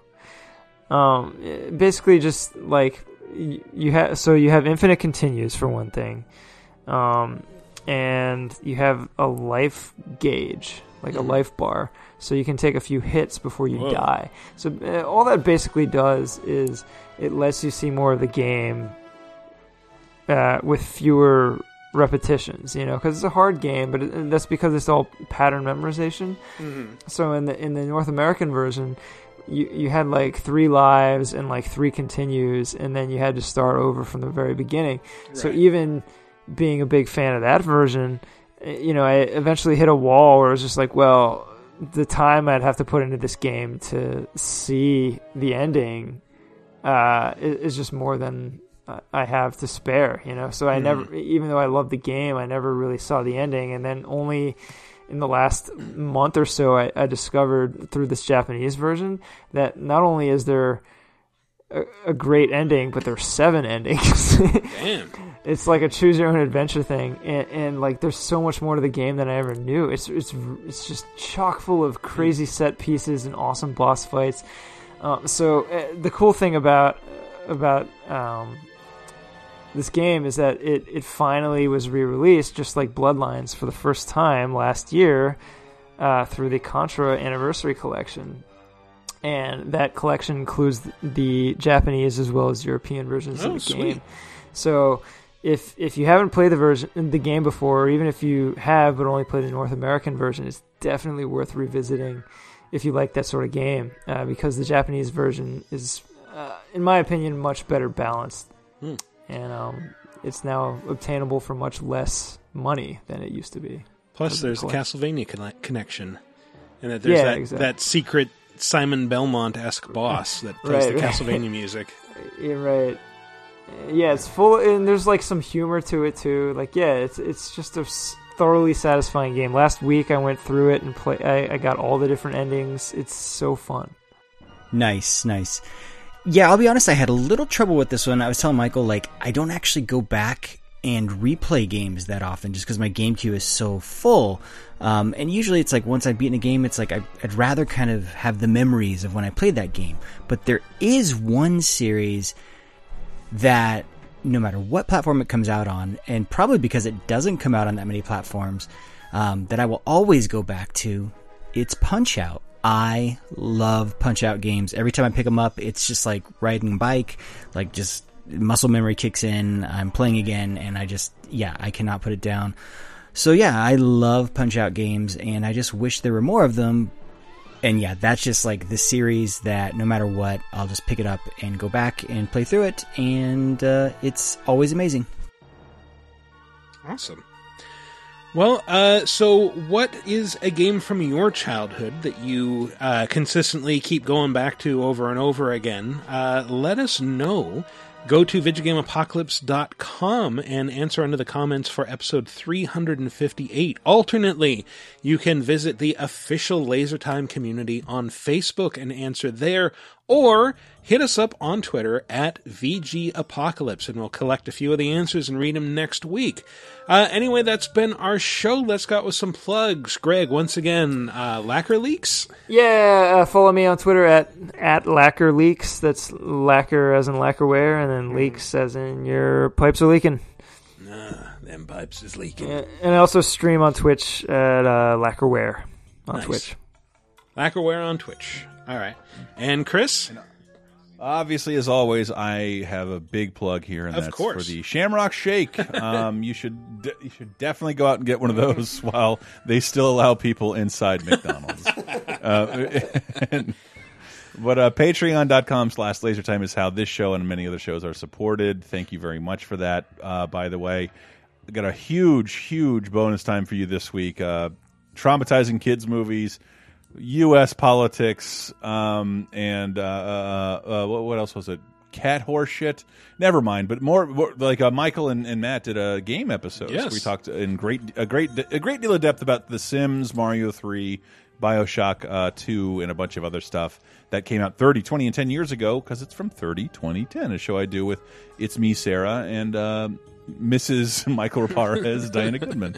Uh, this week's Laser Time is, I wanted to call it White People Blind Spots, but it's our buddy TL coming in to tell us all about Shonda Rhimes and uh, Tyler Perry, two of the biggest movers and shakers in television that I don't know anything about, or where they came from, or uh, what, what, what they have going on. But uh, yeah, I said to like no applause here because everyone thinks I'm saying something racist that when Stan Lee died, uh, the only person who's created a bigger universe in our lifetime is Tyler Perry, but it's true. Yeah. it's, it's true. That guy has made 20 interconnected movies with television shows, uh, and he's one guy. Wow. and and and I, I I'm I'm fascinated by that. So we talk about that this week, and um, yeah, things are tough all over. So stay stay safe out there. Um, anyone listening is young enough. Wash your hands, you'll be fine. Um, don't panic. Love you. Yeah. All good sentiments. Uh, as always, you can follow us on Twitter at VG Apocalypse or follow me personally at Wikiparas, and I will occasionally say amusing things with less and less frequency, but uh, they'll happen, I promise. Um, anyway, that's been our show. Thanks for listening, everybody. We'll see you next week.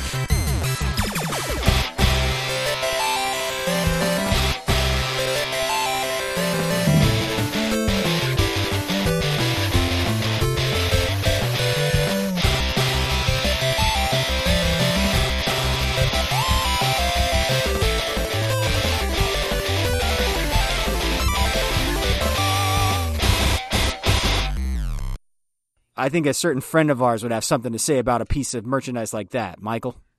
Oh yes, of course. Just one second. Doopy doop. Damn it! This is very disappointing. Sorry. okay, quiet.